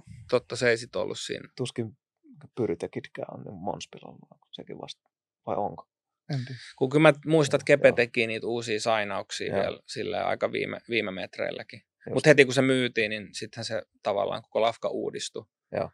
Että tota, se, mitä it- Monspi itselle oli, niin eihän se sitten ollut tavallaan. Mä vähän ihmettelen, että miksi, miksi haluttiin pitää se sama nimi, koska se on tavallaan semmoinen legacy, se on legendaarinen lafka ja minkä takia sitten tavallaan ei muutettu Joo. nimeä ja rakennettu kokonaan uusi brändi, että se ehkä itselle jäänyt vähän sille ihmetyttämään Tämä on- siinä. iso, iso juttu. Tässä on käynyt monta, monta vanhaa kulta-aikojen monspilaista istumassa yhtä niin kuin lämpimillä muistoilla kaikki. Ja, ja, ja niin kuin vanha, vanhan ajan vastakkaisasettelu, vastakkainasettelu vuosista huolimatta, niin, mm. tota, tota noin, niin eri puolella seisseenä, niin tota, ilman muuta tiedostaa, kuinka niin kuin järkelemäisen tärkeä instanssi on ollut Monspi olla ja, ja, ja niin kuin mahdollistaa. Ja, ja niin kuin, Ja senkin takia mä en, niin kuin, mulla on todella paljon respektiä Kepelle ja kaikki se, mitä hänkin niin uskoi mun projektiin, niin mm. ei ole silleen mitään pahaa sanottavaa. Ehkä lähinnä vaan siitä, miten se, miten se sitten meni se prosessi, kun se myytiin ja miten se, Joo. mikä se uusi meininki siellä sitten sen jälkeen on ja että sama nimi pidettiin, niin siitä on ehkä jäänyt itselle vaan semmoinen vähän, jos mi- kaikki muu muuttuu paitsi nimi, niin, Niin. niin. toimintatavat ja Nyt miettikää nyt, jos arvot, vaikka- arvot niin, Miettikää nyt, jos joku silleen Stones Throw Records vaikka niin kuin Jenkeissä, missä on tullut kaikkia näitä legendaarisia J. Dilla ja MF Mm. Doomi julkaisuja ja kaikkea, mitä kaikkea Stones Throwlta on tullutkaan, että se myytäisi jollekin tavallaan Warnerille tai Universalille ja sitten sit se muuttuisi ihan totaalisesti. Siellä alkaisi julkaista vaikka jotain niin kuin ihan toista genreä Jep.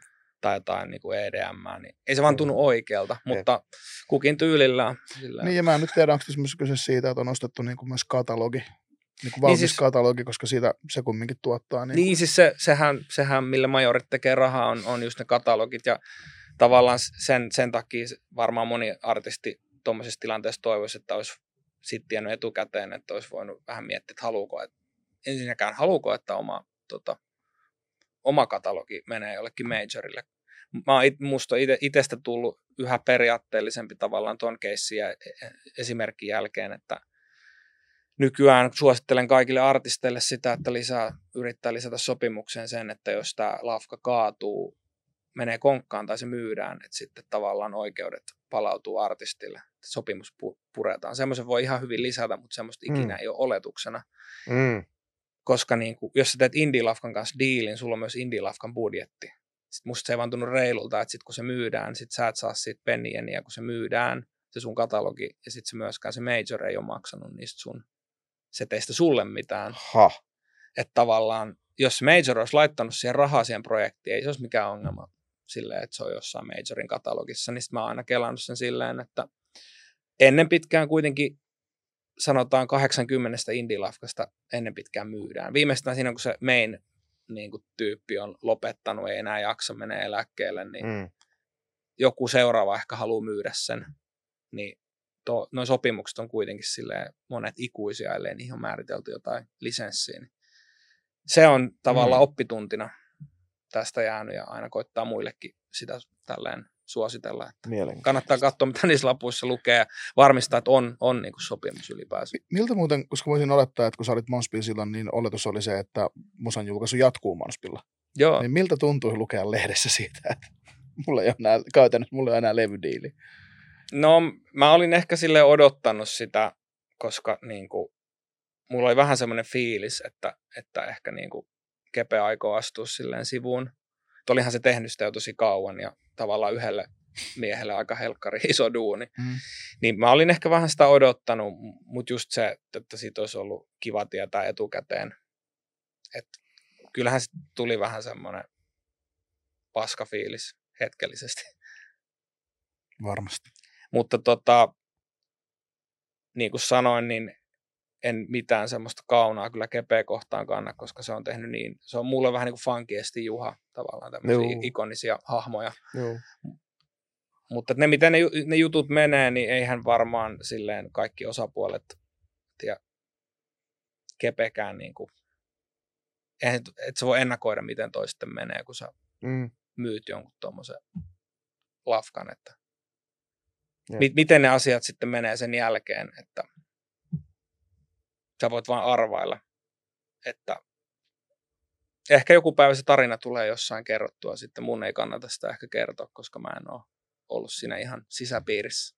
Just näin. Mä oon ollut vain yksi, yksi artisteista ja vielä aika myöhä, myöhäisessä vaiheessa sainattu, että on niitä artisteja, ketkä on ollut Monspilla paljon pitempään ja ehkä, ehkä tietääkin tuosta enemmän kuin meikä.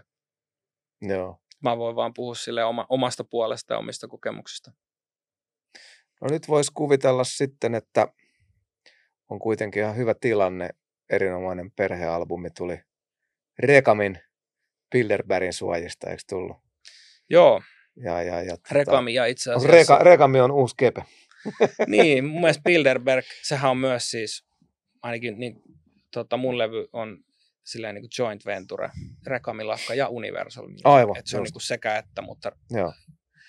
öö, kyllä Bilderbergin niin kuin artistisainaukset mun mielestä antaa vähän osviittaa, että se on, ollaan rakentamassa vähän niin kuin, vähän niin kuin olisi uusi Monspi, mutta Linja haiskahtaa Niin. sopivalta. et kyllä se niin kuin itselle oli semmoinen sopiva, tai on ollut sopiva koti. Joo. Ja just ennen kaikkea, että on tommonen niin kuin äijä kuin Rekami tunnetaan silleen pitkän ajan takaa ja tuottaja ja räppäri, mm. että voi luottaa hänen arvostelukykyynsä. Että se ymmärtää, että tykkää siitä musasta, mitä mä teen ja itselle se on tärkeää, että siellä levyyhtiössä, mikä ikinä se sitten onkaan, on se ihminen, joka niinku oikeasti hiffaa, että mikä tämä mikä tää visio on, Aivan. eikä lähde tavallaan tuputtaa mitään tässä vaiheessa, kun itsekin on 20 vuotta tehnyt niin kuin, Mm. jotain ihan uutta. Minkä Toki mä kuuntelen mielipiteitä, mutta Minkä ikäinen se on? ah, niin 88. 88, niin just. Nuori mies mun silmin. Niin, Pitkä ura.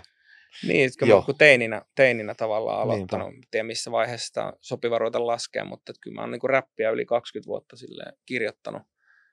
Et Rekamin kanssa ollaan aika, aika niin kuin mun Joo. käsityksen mukaan samassa ikäluokassa. Niin, Rekami mainittu, julkaisija mainittu, perhealbumi. Freshly out now. Uh, Voitaisiin vähän avata. Mennään levy, avaan on, biisi. levy on syönyt sisäänsä. Poikkeuksellisesti kysyn ekana, jos tässä kiireisessä maailmassa ihmisellä on aikaa yhdelle biisille tästä albumilta, niin mikä sun mielestä pähkinän kuorittaa perhealbumin parhaiten? Kuuntele edes tämä. No kyllä se varmaan se äitibiisi. Perhe, perhe on toki levy, ni- nimikkoraita ja avausbiisi, mutta äitibiisi ehkä. Kerro siitä.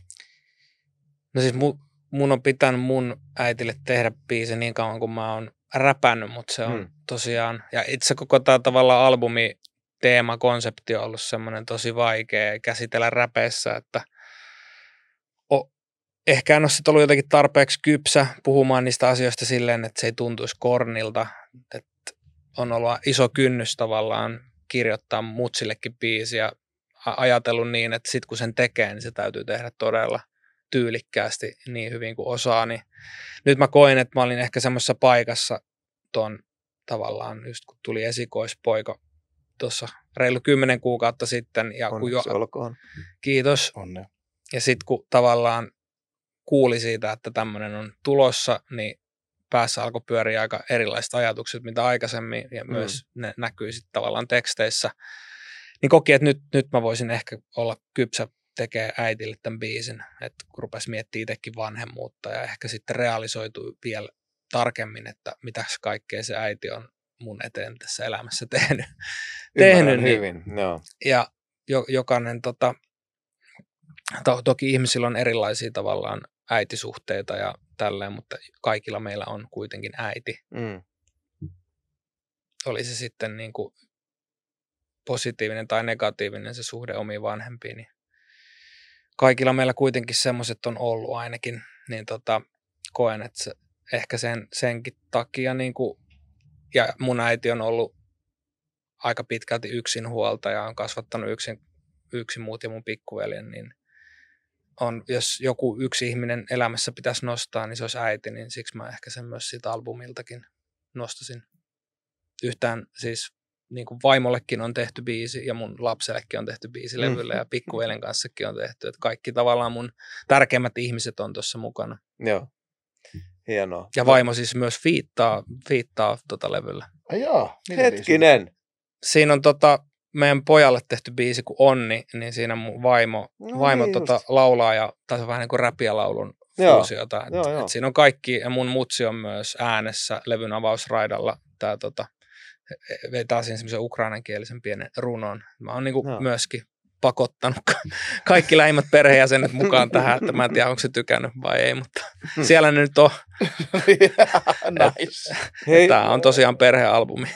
me ei olla poliittinen podcast, eikä, ei- eikä oikeastaan mitään sinne päinkään, mutta, mutta kun sun tausta on mikä on, niin vielä ohuelti haluan kysyä, kun kerran siinä istut, että miten vallitseva Ukrainan tilanne ja hirvittävä hyökkäyssota, niin miten teidän perheessä, Erikoisoperaatio. niin, Niin, miten tämä erikoisoperaatio. erikoisoperaatio on teidän perhettä koskettanut ja minkälaisin silmin esim.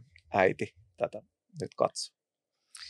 No onhan se siis tota, kauhea, yhdellä sanalla kuvailen kauhea. Mm. Tota, äiti on tosiaan Ukrainasta kotoisin ja sitten, sitten tota, vaikka onkin asunut jo pitkään Suomessa ja ennen sitä Neuvostoliiton sisällä ehkä enemmän jopa Venäjällä, Mm. niin varmasti kun se alkoi, niin oli hyvin semmoinen ristiriitainen fiilis, koska myös Venäjä on ollut meidän perheelle semmoinen henkisesti läheinen ja tärkeä paikka, niin kyllähän se niinku repi sellaisia ystävyyssuhteitakin tavallaan sitten, koska äitillä on paljon venäläisiä kavereita ja ystävättäriä. Mm. Ja osa heistä sitten asuu Venäjällä ja osa missäkin, mutta sitten niin kuin varmasti tiedätte, niin on, on paljon myös niitä venäläisiä, jotka uskoo siihen heidän valtion propagandaan ja silloin nämä klässää nämä tavallaan todellisuudet, Joo. niin ei ole, ei ole vältytty siltäkään niin kuin meidän tavallaan tuttava piirissä. Mutta kyllä me, me, meidän perheen sisällä on ollut hyvin selkeä konsensus, että kuka on hyökännyt ja Joo. että kyseessä on sota eikä mikään erikoisoperaatio. Ja äitillä on ys, niin kuin, ystäviä paljon vielä asuu Ukrainassa ja on kuullut sieltä tavallaan ajankohtaista infoa, että mitä siellä on meneillään. Ja, Onko isovanhempia tai jotain? no meillä oli siis niin kuin ukki, mun ukki ja mummi asuu Ukrainassa, mutta he ovat ku- kummatkin poistuneet jo tästä maailmasta, niin tota, Okei. eivät onneksi tota, joutuneet todistaa tätä tilannetta, koska kyllä Mm. siellä, siinäkin kaupungissa, missä he asuvat, niin sielläkin on niin kuin jotain, tota, ainakin tavallaan noita pommeja lentänyt sinne, siellä ei taisteluita olla niinkään Mm. käyty, mutta on, on joutunut Kuitenkin. sodan keskelle kuitenkin. Voi Et voi. kyllähän se on silleen meidän perhettä, perhettä tota, raapassu aika paljonkin se sota ja just silleen kun on niitä venäläisiä kavereita, niin niiden kanssa asiasta keskusteleminen on silleen joidenkin kanssa voi olla aika vaikeaa. Vähän niin kuin korona-aikaan oli sitten myös eri tavalla vaikeaa keskustella muutamien niin kuin tuttujen kanssa, jos oltiin vähän eri mieltä. Mutta tämä on toki Mm. vielä niin kuin täysin erilainen asia, Uhu. tämä sota. Et, mutta en mä tiedä, jo, jo, jo, jollain tavalla niin kuin sairaalla tavalla siinä on, niin kuin, se tilanne on niin kuin normalisoitunut meidän myöskin uutisoinnissa ja kaikessa ja myöskin ihmisten elämissä, että kyllä niin kuin munkin frendit, jotka asuu Kiovassa, on pari semmoista tuottajaa, niin Mm. että ne on niin kuin alkanut tottua elämään siinä sodan keskellä.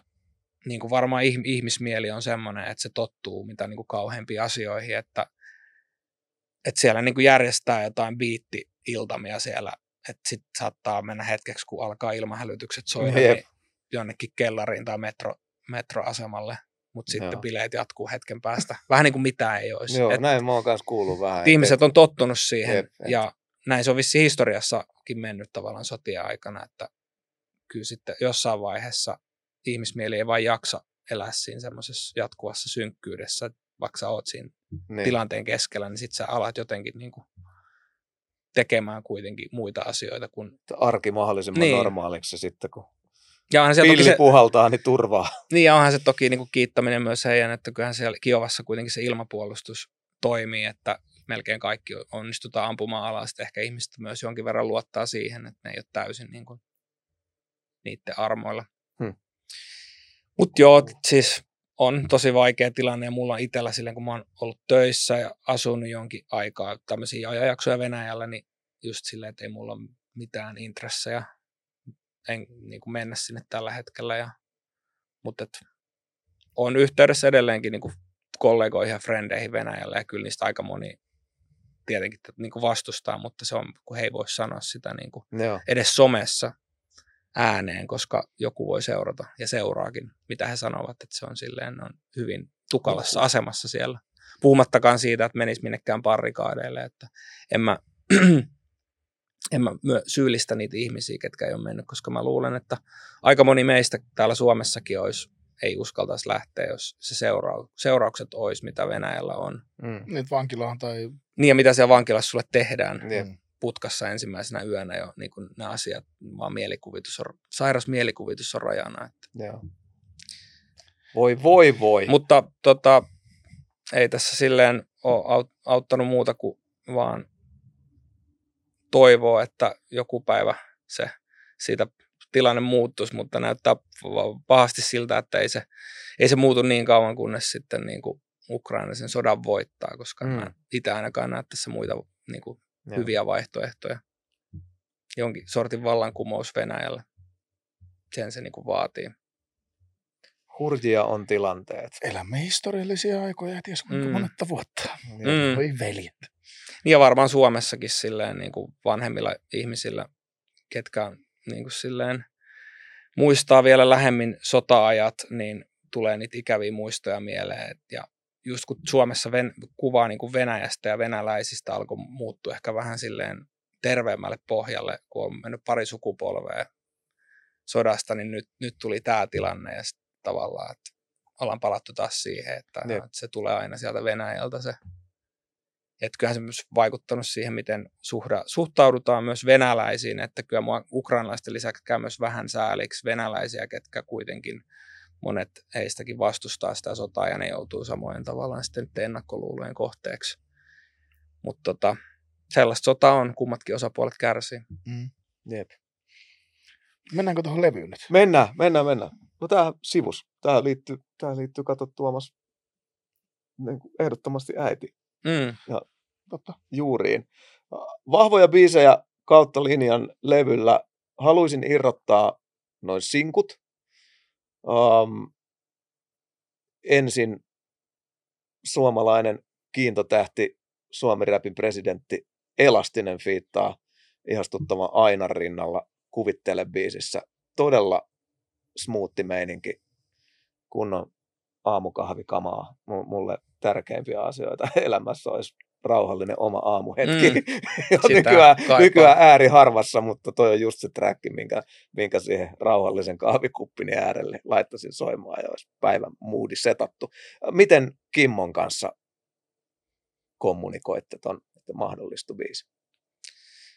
No siis tota, Kimmo ja tavallaan Fintelligence oli yksi ensimmäisiä suomi-räppibändejä, mitä mä oon akteja, mitä mä oon kuullut ikinä Mm. ja ketä on niinku fiilistellyt. että mun suomirappimaku oli alusta asti aika silleen monipuolinen, että mun soittimessa soi tulenkantajat, ritarikunta, seremoniamestari, Fintelligence.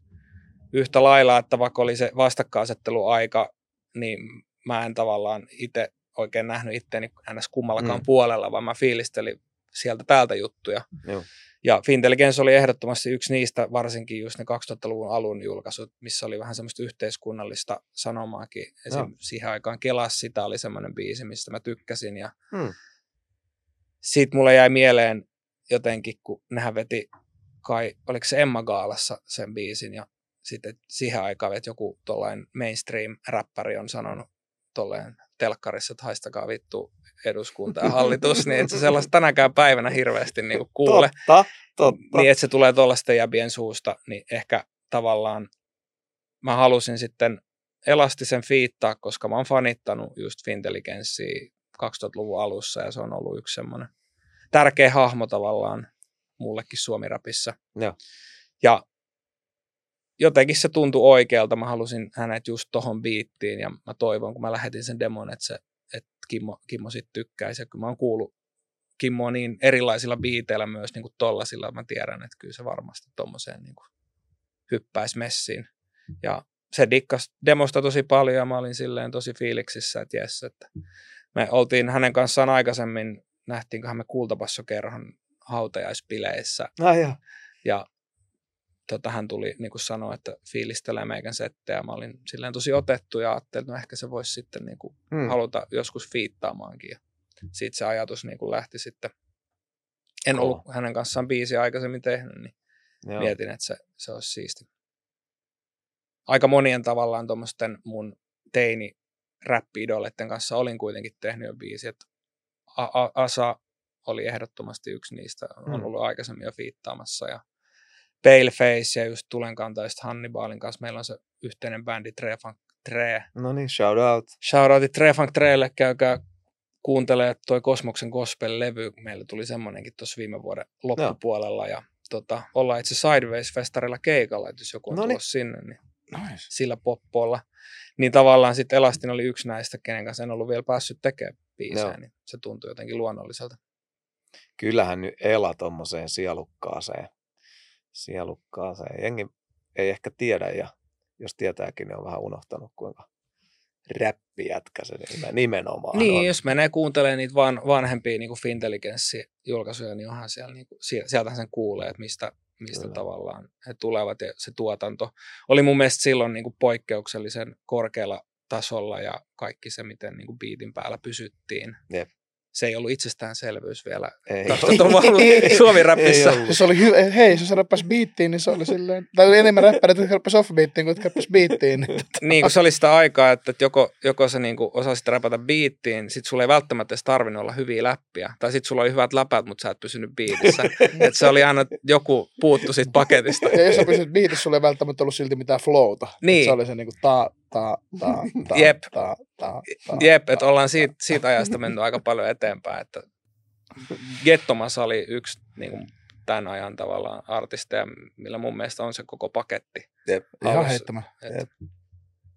Kyllä. propsit ehdottomasti Gettomasalle, että Yes, myös sir. mun mielestä silleen niin kuin, sivumainintana siistiä, että meillä on valtavirras tollainen, tollainen niin artisti. Ehdottomasti. Hyvä, hyvä. Ja sitten ihastutti ja ilahdutti huomata, kun Elementis ennakkopromo alkoi jauhaa, että Kiitos. Kinos. Ja mä oon suuri, suuri Kinoksen ystävä ja, ja, ja tota, mahtava, mahtava MC, mahtava tyyppi ja, ja, ja tota, parasta vuosikertaa myös. myös. ja tota, mites Kallen kanssa hynttyyt meni yhteen? No Kalle on kanssa niin kuin näitä mun suosikkiräppäreitä sieltä 2000-luvun alusta, että ensimmäinen suomi-rappikeikka, mitä ikinä näin, oli 2000-luvun alussa Kontiolahdella Joensuun vieressä. Mm. Ja siellä oli tupla I, tupla S, Oi! eli idäihme ja supersankari ja tota, sitten oli flegmaatikot, seremoniamestari. No Mä en tiedä, oliko niinku silkin pehmeäkin siinä, siellä mukana, mutta tavallaan vahva Tampere Joo. manseräppi-ilta Kontiolahdella, tosi harvinaista niin kuin herkkua siellä päin. Niin se oli eka suomirappikeikka, minkä mä näin ja olin silleen, että mäkin haluan tehdä tätä, että se jätti aika sillä vahvan vaikutuksen. Okay, wow. Olen kuunnellut tavallaan Kalle Kinosta ja siihen aikaan hän oli idän ihme niin paljon ja, tota, ja tamperelaista räppi ylipäänsä. Niin, kuin, niin hänkin oli yksi semmoinen, kenet ehdottomasti halusin niin kuin levylle. Meillä oli yksi aikaisemmin, yksi biisi, missä me ollaan oltu tavallaan yhdessä, oli California Keken Katto auki biisi, Mm. mutta hän ei ollut mun niin kuin, levyllä ollut vielä fiittaan. Jep. Nyt on sekin saatu sitten Kinokselle ehdottomasti propsit ja terkut. Kyllä, ja kyllähän Kalle tuli, Kalle tuli sisään. Just, niin, just Sisään. sillä omalla tyylillä. Kyllä. Oli mahtava se laulullinen aloitus. aloitus. Joo, Kallehan ihan- osaa laulaa. Oli, oli hieno. Sitä on vaikeaa tota, sitä Kallenkin flowta kopioida. Jep. Mahtavaa. Kyllä. Aika hyvä, aika, aika niin kuin hyvä fiitti lista tuo on myös, että siellä on Joo, Kasmir ja Matti Kasi, Ike, Stepa. Kova, kovan, kovan ka- kaartin sä oot saanut siihen. Niin kuin joo, toihan on siis väkevä, väkevä toi asian perehtymättömille, niin toi Heini Ikosen ja Jepa ja Terin kööri tuossa avausraidassa, niin tota, sehän on parempaa, että Suomesta oikein saa, että on, on tekijöitä. Että mä haluaisin sen altaan, mihin nuo Ikosen sisarukset on dipattu Mm. niin kuin vaipoista kiinni ja upotettu johonkin, niin mä haluaisin sitä edes litran, litran itselleni. Että Ne on aika kyllä äärettömän kovia lahjakkaita koko se niin kuin ikosten suku. Ja sitten toi kolmikko, niin sen verran tuosta täytyy just sanoa sit kööristä, että se, mä kysyin just Lambertin Epalta, että Heinin kanssa me ollaan niin kuin tehty musaa paljon aikaisemminkin yhdessä. Että Nice. on tehnyt taustalauluja ja fiittejä ja toki he ovat myös televisiostakin tuttuja, mm. ne on aika melkein kaikissa ohjelmissa nykyään laulamassa. Jep. Niin tota, Jepalta just kysyin, että mistä löytyisikö joku semmoinen vähän gospel-henkinen kuoro. Ja tietenkin aika nopeasti tuli myös se budjetti vastaan, että ei mulla ehkä varaa palkata mitään, mitään oikeita kuoroa, mutta sitten Jepa sanoi, että me voidaan tehdä sulle kuoroa, että mulla olisi tässä niin kuin, hän sitten skouttasi tavallaan, että tässä tarvitaan yksi miesääni ja sitten hän ja Heini, kolme tyyppiä riittää ja sitten me vaan äänitin heidät mun studiolla tai meidän studiolla tuolla Kalliossa ja otettiin vaan tarpeeksi monta ottoa eri asetelmissa ja tota, sitten me saatiin niin kuin, tehtyä sit se kuoro. Mutta Jepallakin on muistaakseni jonkinlainen gospel-tausta, tai on kuunnellut todella paljon gospel. Joo. Gospel-musaa ja sen tyyppisen kuoron tuohon halusin, niin nehän toimitti kyllä sitten. Hmm. Et meni kyllä kylmät väreet, kun itse en osaa silleen varsinaisesti laulaa, niin sitten kun on kolme todella kovaa laulajaa, niin sillä vaan fiilistelee, että näin se pitää tehdä. Mm. Miten Stepa, onko teidän tiet ristenneet tai kulkenut rinnakkain vuosien aikana? Stepa vanha, vanha ihastuttava Jyrä, Jyrä niin onko teillä Stepan kanssa pitkä ystävyys vai oliko tämä, tämä tota... Joo, siis mehän ollaan Stepan kanssa tunnettu kauan ja tota, nyt en muista mi- mikä, mikä vuosi, mutta on siitä varmasti niin kuin, on sitä varmasti ainakin kymmenen vuotta, että ollaan tehty niin kuin yhdessä biisejä. Mä oon tuottanut, tuottanut Stepalle joitain biisejä, Stepa ja Aren, tämä yhteislevy Naksuvat Loopit, siinä on yksi Mm. meikän biitti. Okei. Okay. Pirun rankkaa olla hyvä jätkä-niminen biisi, missä on kaikki muitakin kovia räppäreitä. On muuten hyvä biisi edelleenkin. Niin Ai saa. hyvät läpät ja sehän on totta edelleenkin pirun rankkaa olla hyvä jätkä. Mm. Niin Stepan kanssa tunnetaan kyllä ja ollaan tehty biisejä. Stepa on fiitannut meikän aikaisemmallakin levyllä ja Joo. mä oon fiitannut hänen levyllä. Et yksi kyllä niin kuin omia suomilemppareita, se hänen niin kuin meininki, olemus, energia lavalla on sellainen, niin kuin, ei, ei ole monia sellaisia. Kaikki, ketkä on Stepan keikalla ollut, niin tietää, että se pistää kaiken likoon siellä. Okei. Okay. Mites Matti Kasi, ehkä yllättävin grime-tykittäjä Matti Mm. Kasi, mikäs tämän taustalla oli? No me ollaan Matti Kasenkin kanssa tehty pari biisiä aikaisemmin, että hän oli mun yhdellä levyllä fiittaamassa. Ja sitten me tehtiin johonkin Scorpioni Lafkan tota, Ah, mixtapeille yhteisbiisi, missä oli fuck, Vähän semmoinen- tota, mulle täysin uudenlainen biitti, minkä, en päälle en ollut, minkä tyyppisten päälle en ollut aikaisemmin räpännyt. Ja sitten jotenkin tiesin, että Matti Kasilla on hallussa tuollaiset niin nopeat, mm. nopeat räppityylit. Ja o- ollaan, niin kuin tunnettiin hänen kanssaan entuudestaan, tiesin, että hän, hän kyllä toimittaa. Jotenkin tuntui luontevalta pyytää se, pyytää se tuohon levylle messiin. Oli puhetta, että pitäisi tehdä niin kuin lisää biisejä. Toihan on silleen kanssa aika henkilö, henkilökohtainen biisi, toi kyseinen raita ja Mat, Matti Kasilla on henkilökohtainen verse. Ei tarvii niinku tavallaan mun, mun siihen sen enempää Mm. mennä, että jengi voi itse niinku kuunnella, mutta Joo. tota, mun mielestä sopii hyvin, hyvin tuohon kokonaisuuteen. Ja on, tavallaan mä halusin yhden tuommoisen särön siihen levylle, että se ei ole pelkästään niinku rak, rakkautta, rakkauden osoitusta koko levy, koska ei, niinku elämä ei kuitenkaan ole sitä, niin mä koin, että toi sopii siihen levyn teemaan ja se tavallaan tarvittiin siihen kokonaisuuteen. vähän niin kuin pippurina. Loistavaa. Mitä haluaisit tuolta muuten, muuten korostaa? Liittyykö johonkin, johonkin sessioon tai, tai jotain tarinaa mä tuolta levyn ja syntyprosessin sisältä sulta haluaisin, mitä et ole ehkä puhunut ulos vielä tai minkä luulet, että saattaisi olla hauskaa kuultavaa taakan, Mm. taakan kuunte- kuuntelijoille, mitä haluaisit tuolta nostaa. Kauan sä tota teit? Mi- Mistä sä laskisit, että kokonaisuuden? Varmaan pari kolme, kolme vuotta. No niin. Mulla yleensä tulee levyt sillä niin kolmen vuoden välein nyt, varsinkin nämä viimeisimmät. Mä katson kyllä jotain alkuaikojen katalogia, että silloin mä oon niin vuoden välein laittanut jotain omaa kustanteita ulos. Mä että huh, oli kyllä hullu, hullu tahti, mutta ehkä se näkyy myös siinä laadussa.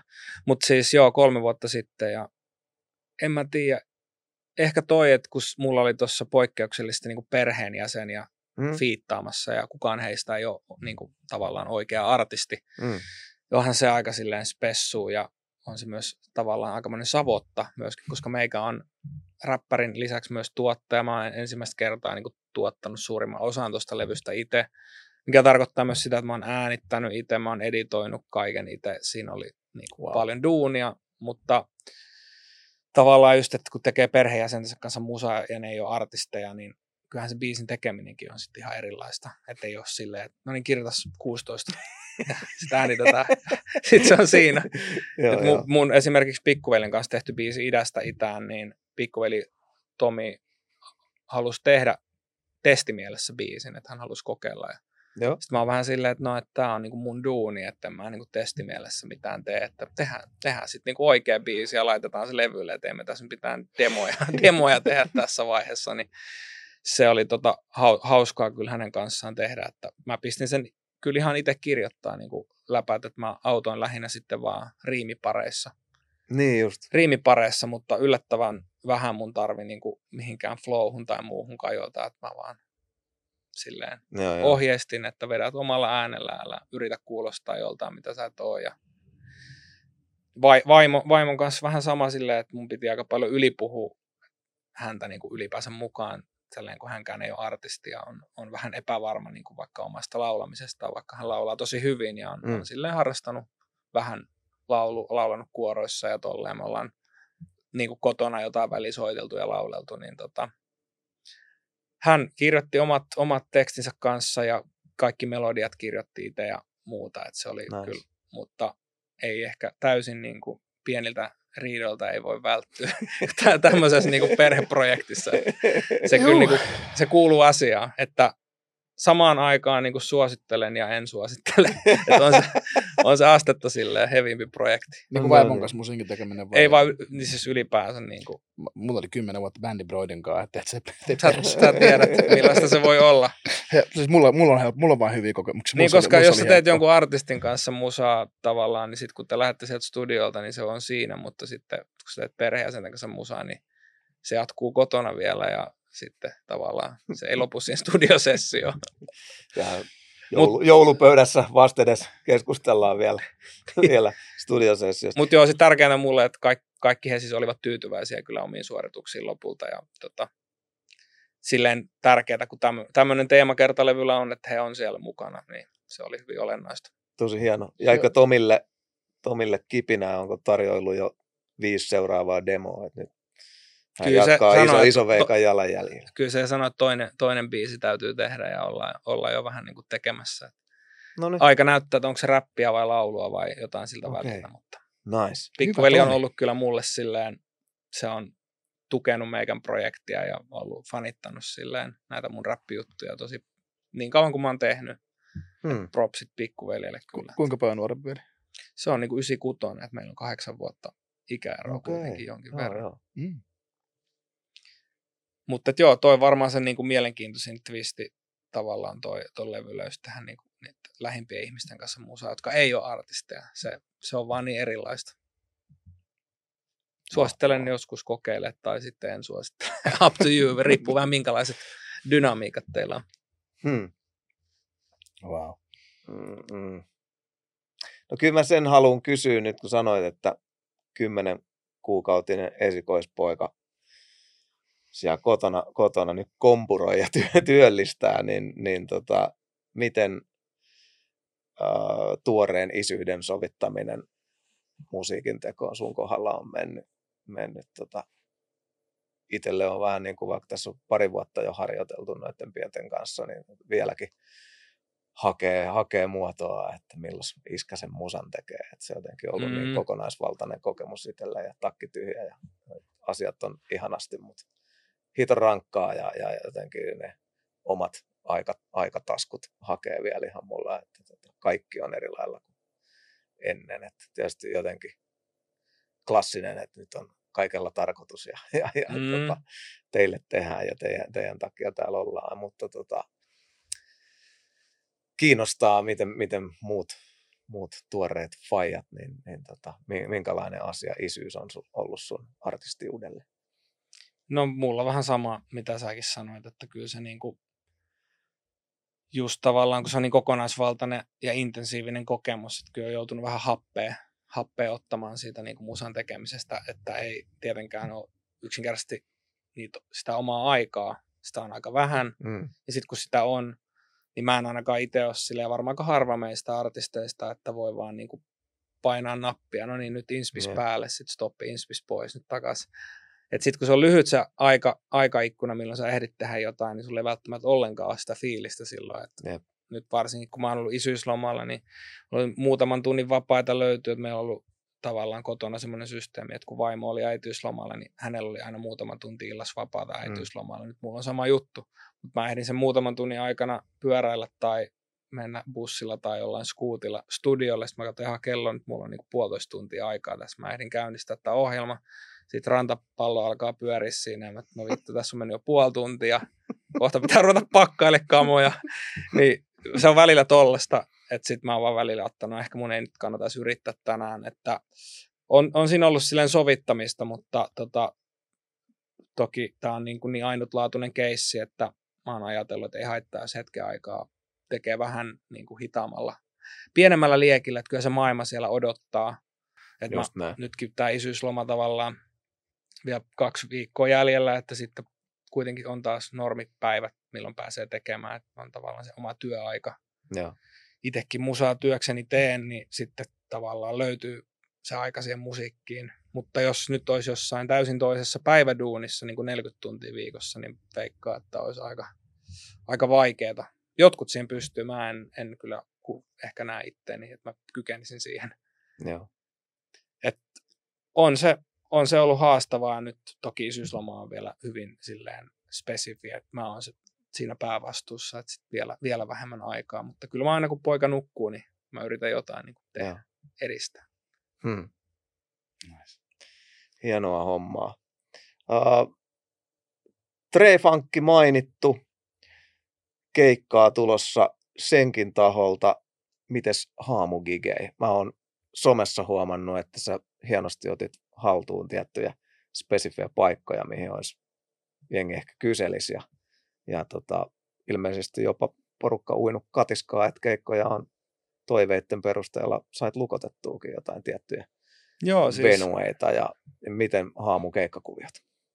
No niin, muutama, muutama tehtiin, että tavallaan mä en nyt ole sitten tähän isyysloman kynnykselle niitä niin paljon sopinut, että kun tajunnut, että ei niin kuin ehdi ja mm. sitten ei pysty, pysty tota, niin, just nytten niitä ei ole. että me tehtiin levyjulkkarikeikka tuo ku, kuudennella linjalla, mutta tuota, Tampereelle on nyt, niin kuin jos miettii mitä on tulossa, niin G-Live Labissa 7.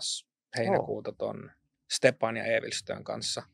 Nice. Siellä on niin kuin seuraava Tampereen keikka ja sitten noin muut kaupungit on nyt, nyt vähän niin kuin säädössä. Et mä, silloin kun mä kyselin niitä, mä sovin heti muutamia, mutta mulla on nyt vähän ollut se, että vaikka sitä keikkailua tavallaan hirveästi kaipaskin silloin koronan aikana, niin sitten kun nyt se tilan, akuutti tilanne on ohi, niin ehkä ei kuitenkaan sitten halua tehdä ihan samalla sykkeellä niitä keikkoja kuin aikaisemmin. Että on huomannut, että tykkää olla aika, aika paljon siinä niin kuin studiollakin. Joo. Et mä ajattelin, että mä teen niin kuin vähemmän keikkoja, mutta mä teen niin kuin hyvissä tietyissä mestoissa. Että just tuollainen G-Live Lab ja kuudennen linjan kaltaiset mestat tai joku tavastia, jos sinne menisi, niin sellaisia keikkapaikkoja, mutta en, en yritä täyttää nyt liikaa kalenteria, että mieluummin tuollaisia yksittäisiä harkittuja, Okei. Okay. että en, en ole täyttämässä hirveästi, mutta vielä on niin kuin Turku, Oulu, Jyväskylä, tämmöiset mestat on tulossa vielä, että ne on just säädössä tällä Hyvä. hetkellä. Hyvä. Mä oon sen, sen profiiliartisti, että mulla on noin niin yliopistokaupungit on niin kuin meikän sillä heiniä, että mun ei kannata lähteä pienempiin, pienempiin ka, niin kuin maakuntiin, että siellä ei ehkä riitä tavallaan tarpeeksi sitä jengiä. Minkälainen sun keikkakokoonpano on ja, ja mitkä on haamukeikan keskeisimmät elementit, mitä sieltä saa, kun sinne tulee? Saa hyvän fiiliksen, musaa suoraan sydämestä kirjoitettuna usein niin kuin tyypit on tullut just mun keikalta sanoa, että tulee niin lämmin ja hyvä fiilis. Ehkä se tulee just siitä tavallaan, kun mun mus- musa on kirjoitettu tavallaan suoraan sydämestä, ei ole, ei ole sellaista roolihahmoa siinä, vaan se on just sitä, mitä mä niin oon aika pitkälti. Toki aina pienellä värikynällä niin kuuluu, Mm. kuuluu tekst, tekstin kirjoittajana, mutta tota, mulla on niinku välillä aina mukana taustalaulajia ja DJ ja joskus on ollut soittajiakin messissä, että on Joo. puolittainen niinku live-bändi, mutta tällä hetkellä me mennään niinku DJ Jollun kanssa ja sitten meillä on mukana, no nyt levyjulkkarissa oli just laulajat ja trumpetisti messissä ja Kiva. että kyllä semmoinen mu- musi- musikaalinen kokemus, että mä jotenkin ton, sen myötä, kun olen itse alkanut tuottaa, niin on kaivannut keikolle, että se olisi mulla niin kuin muutakin kuin DJ ja räppäri. Että mä jotenkin haluan siihen jotain muutakin messiin. Jep. Toki niin kuin sillain sen mukaan, mikä on mahdollista, että ei paraa mihinkään big bandiin niin kuin Jep. ottaa messiin. Jos ei ole kauhean kustannustehokasta. niin, Joo, niin hienoa, varsinkin kun lähdetään niin kuin eri, eri kaupunkeihin. Jep, Jää miinukselle. Jep. kyllä, kyllä. Uh, mitä kautta sun keikat saa?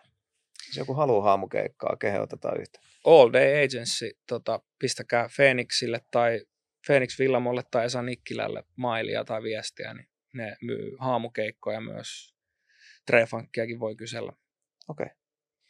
All Day. Nice. Siinä kuulitte. Very nice. Nois, nois. Uh, pikkulinnut puhuu, että haamu kun tulee tänne, niin kyllä se räppää. Räppäät se meille tänään. No tottahan toki. Haluatko räpätä ihan viimeiseksi kirsikaksi kakun päälle vai ison kolmosen tota, jälkeen? Ei kun siis ennen. Voidaan me ottaa iso kolmonen ensin. Iso kolmonen Okei. ensin. Ja... Eli propsikierros. Onko meillä, tota, tai onko vieraalla sellainen fiilis, että jäikö jotain tärkeää sanomatta? Onko shoutteja, tulevaisuuden näkymiä? Mm, mä just mietin. Aika kattavasti ollaan käyty. käyty. Niin. Hyvää läppää, kiitos siitä. Ei mitään, kiitos teikäläisille. Mä just mietin, että tota, tiedä tarviiko siitä mainita, että, että keskittyy jatkossa enemmän tuohon tuotantoprojektiin. Kyllähän mä siinä mainitsin, että se vastaanotto on ollut, ollut iso, isompaa siinä. Mm. Että se fokus on mennyt vähän sinne viime aikoina. Ehkä, en mä, ehkä sitä ei tarvi erikseen mainita. Mun mielestä, mun mielestä käytiin sitäkin aika Mm. kattavasti läpi. No perhana, viikon nostot. Kolme hatun nostoa ja sitten nautetaan haamun räpeistä. Mä voisin nostaa, ei nyt ihan tuoreen, mutta parin viikon takaisen Low Steezin ja Timo Pieni huijauksen aina biisin. Uh, ystävämme Myyrä sanoi, että aina halunnut Timpankaa duunaa ja, ja Boom mies on arvostanut Timon, Timon tota, kuvannollista Boom kruunua, mitä, mitä siinä biisillä asetellaan päähän, niin tota, erittäin hyvin lyö kundit kättä trackillä ja, ja, ja tota, tarkoitu, tarkoituksellista tai ei, mutta Timon hiljaiselo, niin taas on meinannut vähän venähtää, niin oli hyvä, että kansa sai taas Timo pieni huijausta. Ja hetki sitten soitettiin Timolle meidän radio-ohjelmasta ja Timppa sanoi, että siellä vähintäänkin digiputken suulla jo uusi TPH-sinkkukin on, niin olkoon toi sitten hyvä alkusysäys uudelle Timo-musiikille, mutta mun mielestä Suomi tarvii aina TPHta, niin TPH ja Low aina on mun nosto. Menkää tsekkaan. Mä nostan paperiteen joka päivä jotain katoaa albumin. No niin, en ole vielä ehtinyt kuuntelemaan. No siis paljastetaan nyt sen verran, että kun tämä jakso tulee, niin se levy on ulkona, kun tätä jaksoa kuvataan, niin se tulee vasta tänä, se tulee vasta niin kuin tänä yönä ulos. Mutta mä satuin kuulemaan sen en- ennakkoon. Porvoolaisena. Joo. Joo. Saaks kaikki porvoolaiset advancea aina? Paperitee ajaa sellaisella paperiteen mobiililla Joo, ympäri, joo. ympäri toria siellä ja soitottaa, soitottaa Ei kun porvoolaiset. ne tulee, ne tulee silleen niin kuin todella, tiedät, että sä jotenkin hipstermäisesti. Tota. Räppää korvaa. Niin, se tulee, se, se tulee semmosia, tota. Akapellan. joo. Mutta ei, aivan, aivan törkeän hyvä, tota, en- en tiedä, siis voiko odottaakaan muuta kuin helvetin hyvää lyriikkaa, kun paperit ei kyseessä, mutta todella hyvin kirjoitettu levy ja hy, tosi henkilökohtainen siinä mielessä. Oliko sulla teemalevy? Joo, isän kuolemahan siinä on aika vahvasti. Tuommoinen pirteä aihe. Joo, ja tota, tai muutenkin tommonen niin kuin, no, kuolema ja asioiden katoavaisuus ja She. tommonen, mutta siis todella hyvin tehty levy. En siis, tota, en voi sanoa mitään muuta. Olin, olin todella vaikuttunut ää, ja olen edelleen. Selvä. Paperit Uskon sinua. Uskon sinua. Niin. Niin. Mitäs meidän vieras? No mä voisin nostaa tota, yhden meikän kollegoista mun mielestä ehdottomasti tota, kovimpia maamme tuottajia, artisteja, pianomies. No niin. Joo. Liian, liian harvoin kuulee hänen nimensä mainittavaa ja tota, häneltäkin on tulossa mun ymmärtääkseni uutta matskua. Ainakin kuulin Instagramissa storissa pientä niin kuin teaseria. Mm. Se aina välillä kiu, kiusaa sille seuraajia, että se laittaa, että jotain on tulossa ja sitten ei tiedä koskaan, että milloin se on tulossa. Mutta pianomies oli kanssa tota, vetää lämpärikeikkaa mun levyjulkkareissa ja siellä taas muistin, että, että kuinka kovia ne biisit onkaan. Että sieltä ei ole nyt vähän aikaan tullut mitään, mutta Joo. jos joku ei ole pianomiestä kuullut, niin suosittelen lämpimästi mennä kuuntelemaan katalogia Spotifysta, että sieltä löytyy albumeita ja pirun kovaa tuotantoa. Joo, on. on. On myös niin kuin, tehnyt noit joitain kuben biisejä, Niin. silleen ollut ainakin tekemässä niitä loppuun ja Joo. vaikka missä on ollut näpit pelissä, Lost Causessa ja Mm-hmm. todella taitava tyyppi. Mahtava jamppu kautta linja. Kyllä, Terveisiä. myös viimeisenä. hattua. Sitten voisi laittaa, kuulkaa, kuulokkeet päähän ja aika innolla odottelen tässä, että mitä toi haamutos tarjoilee. Joo. Pari biittiä peräti, omia.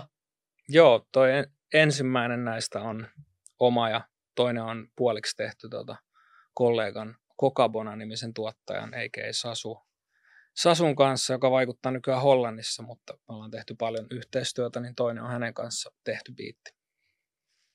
Otetaan vastaan Otetaan suurella vastaan. ilolla. Eikö aloiteta sitten? Täytyy vähän ryhdistäytyä räppi, räppiasentoon. Räppi- Harvemmin tulee räpättyä istuelta, istulta. Se onkin uusi tilanne. Tai sitten tehdät ihan tota Euroviisun Loreenit, että makaamaan kokeilet Niin, tot, sitä, sitä Ai siellä oli sellainen. Mä oon niin juntti, että mä en, mä en seurannut tätä haippia. Kai se Kääriän setin katoit. No en mä kyllä edes kattonut. I'm sorry Finland. Mullakin jäi kyllä viisut, viisut kattomatta. Kärtsärille toki isosti hattua kans. Vaikutat mahtavalta tyypiltä kääriä, jos katsot tätä. Joo, ja myöskin terkut Johannekselle, Naukkarisen Johannekselle, meikä No toki. vanha opiskelukaveri Eikä? tota, Tampereelta, joka Aha. oli toinen noista tuottajista. No niin. Hän joskus sanoi mulle, että hän haluaisi kovasti Euroviisuihin tehdä biisin seitsemän vuotta sitten. Ja sitten mä olin, että no, nyt, nyt sä muuten teit se aika hyvin vielä kaiken Joo, lisäksi. Se meni, se meni. Se meni maaliin, niin sanotusti. Hyvä. Tota, ootko kiva seura?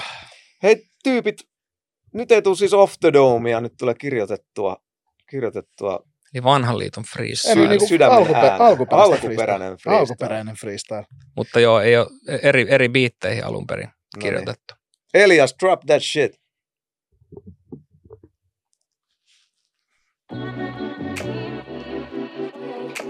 Joo, saako snareja vähän kovemmalle? Tää on just hyvä. Yeah. Ihmiset herää ja valittaa niin kuin herääminen ois edes itsestäänselvyys. Yhettää jännittää pimeää pelkää, armotta potkimassa sitteään selkään. Toiset vaan haukkumassa toisia, mutta kritiikistä itsessä niin sitä mennään. Joutunut miettimään tosissaan, et ketä oikein sit pitää lähellään. Kun on itellen töissä, niin duunista ei voi saada mitenkään kenkää. Enkä mun sielua myy itse kunnioituksesta kiinni, me pidetään sentää.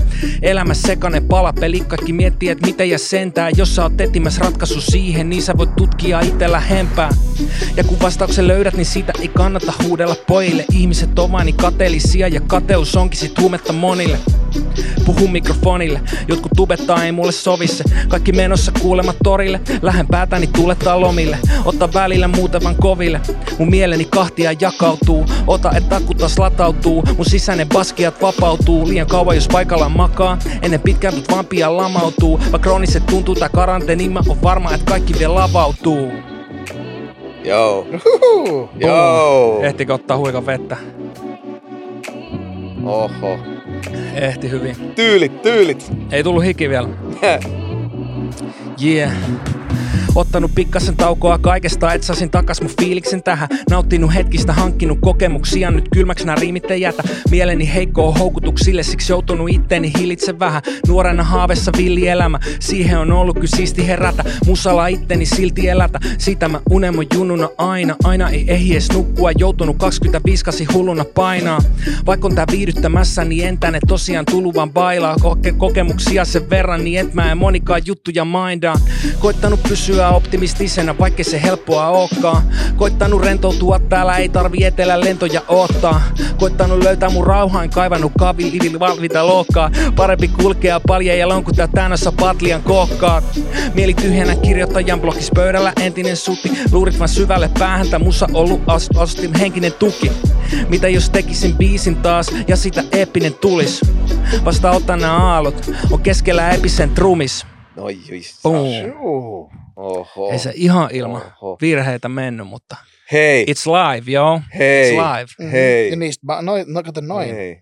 Se, että tulee pieni stiblu ja jatkaa. Me ei, me ei korjata ottoja. Oho. Hei, ei ole, ei ole tota, tää on, tää on hieno, hieno kuulla tämmöistä, tämmöistä tota, sivistyneen miehen lyriikkaa. Aika, aikamoisia timantteja tippuu koko ajan. Mahtavaa, mahtavaa sisältöä. Ja vittu, miten hyvä flow. Joo. Ja Kiitos, tommonen- jatkat. Tommonen Timbaland-tyyppinen biitti, niin kuin, sä et yleensä räppää tommosille biiteille. Niin on No, mä ajattelin, että epätyypillinen. täytyy koittaa jotain vähän Joo, joo, erilaista, mut että siis- ei tule aina sitä 90 bpm, mutta sitä tulee kyllä seuraavaksi. Joo, mutta sä et yleensä räppää tommosille biiteille ja sä siis vaan sovit tommosille biiteille myös. Mukava Se kuulla. on todella kovaa tekemistä oikein. Just saying. Ai, et, tuntuu hyvältä, tuntuu Mukava hyvältä. kuulla tekijöiltä. Next! Let's go! Toinen biitti, räppää lisää meille. Let's do it. Ah. Hyvä elämä vieläkin kynä terävä. Valossa aamu mä yritän yhä herätä. Välillä levätä, välillä hynät kerätä. Usko itse eikä pettymystä pelätä. Aika repästä apina pois selästä. Liiku kun Muhammad Dali ois kehässä. Riimit terästä, en oo pysty metästä. Vähän joka puolelta, jos kysyt sytty perästä. Ne sanoo, etten koskaan elantoni täällä tee. Mut ei ne taju mitä hiphop tai R&B. Yhtä vieras niille TikTokit ja NFT. No jäänyt van, jumi vanha verkko niin kuin NMT. Mä vaan koitan pysyä kartalla. Tehdä mun juttu eikä tehdä kyyny palkalla. Kaikki tietää mikä ei tässä synny halvalla. Päässyt tänne asti enkä perännyt varmana. Musa business se on vaan liian crazy. Hyvä veli hengessä, diilei moni hieroo. Tee yhden biisi jengi katto kovin kieroo. Kun jaon tietoa niin festareille portti kieltoo. Nostanut hintoja, pakertanut duunia Nostanut hintoja, pakertanut duunia. Tavoitteisiin tulen sale kyllä yltää. Paljon helpompi jolla, kun ei hae hyväksyntää. Väli unohtanut mitä olla artisti. Ei meistä jokaisesta ole roolin malliksi. Mitä on taide, pitääkö sitkin luennoida. Se on niin paljon enemmän kuin striiminumeroita. Jos ohi meni, niin diili tulee noita. Joku päivä vielä kaiken sun tiimit tulee hoitaa. Siksi lue poika, lue lue poika. Mihin ikinä päädytkin, muista unelmoida.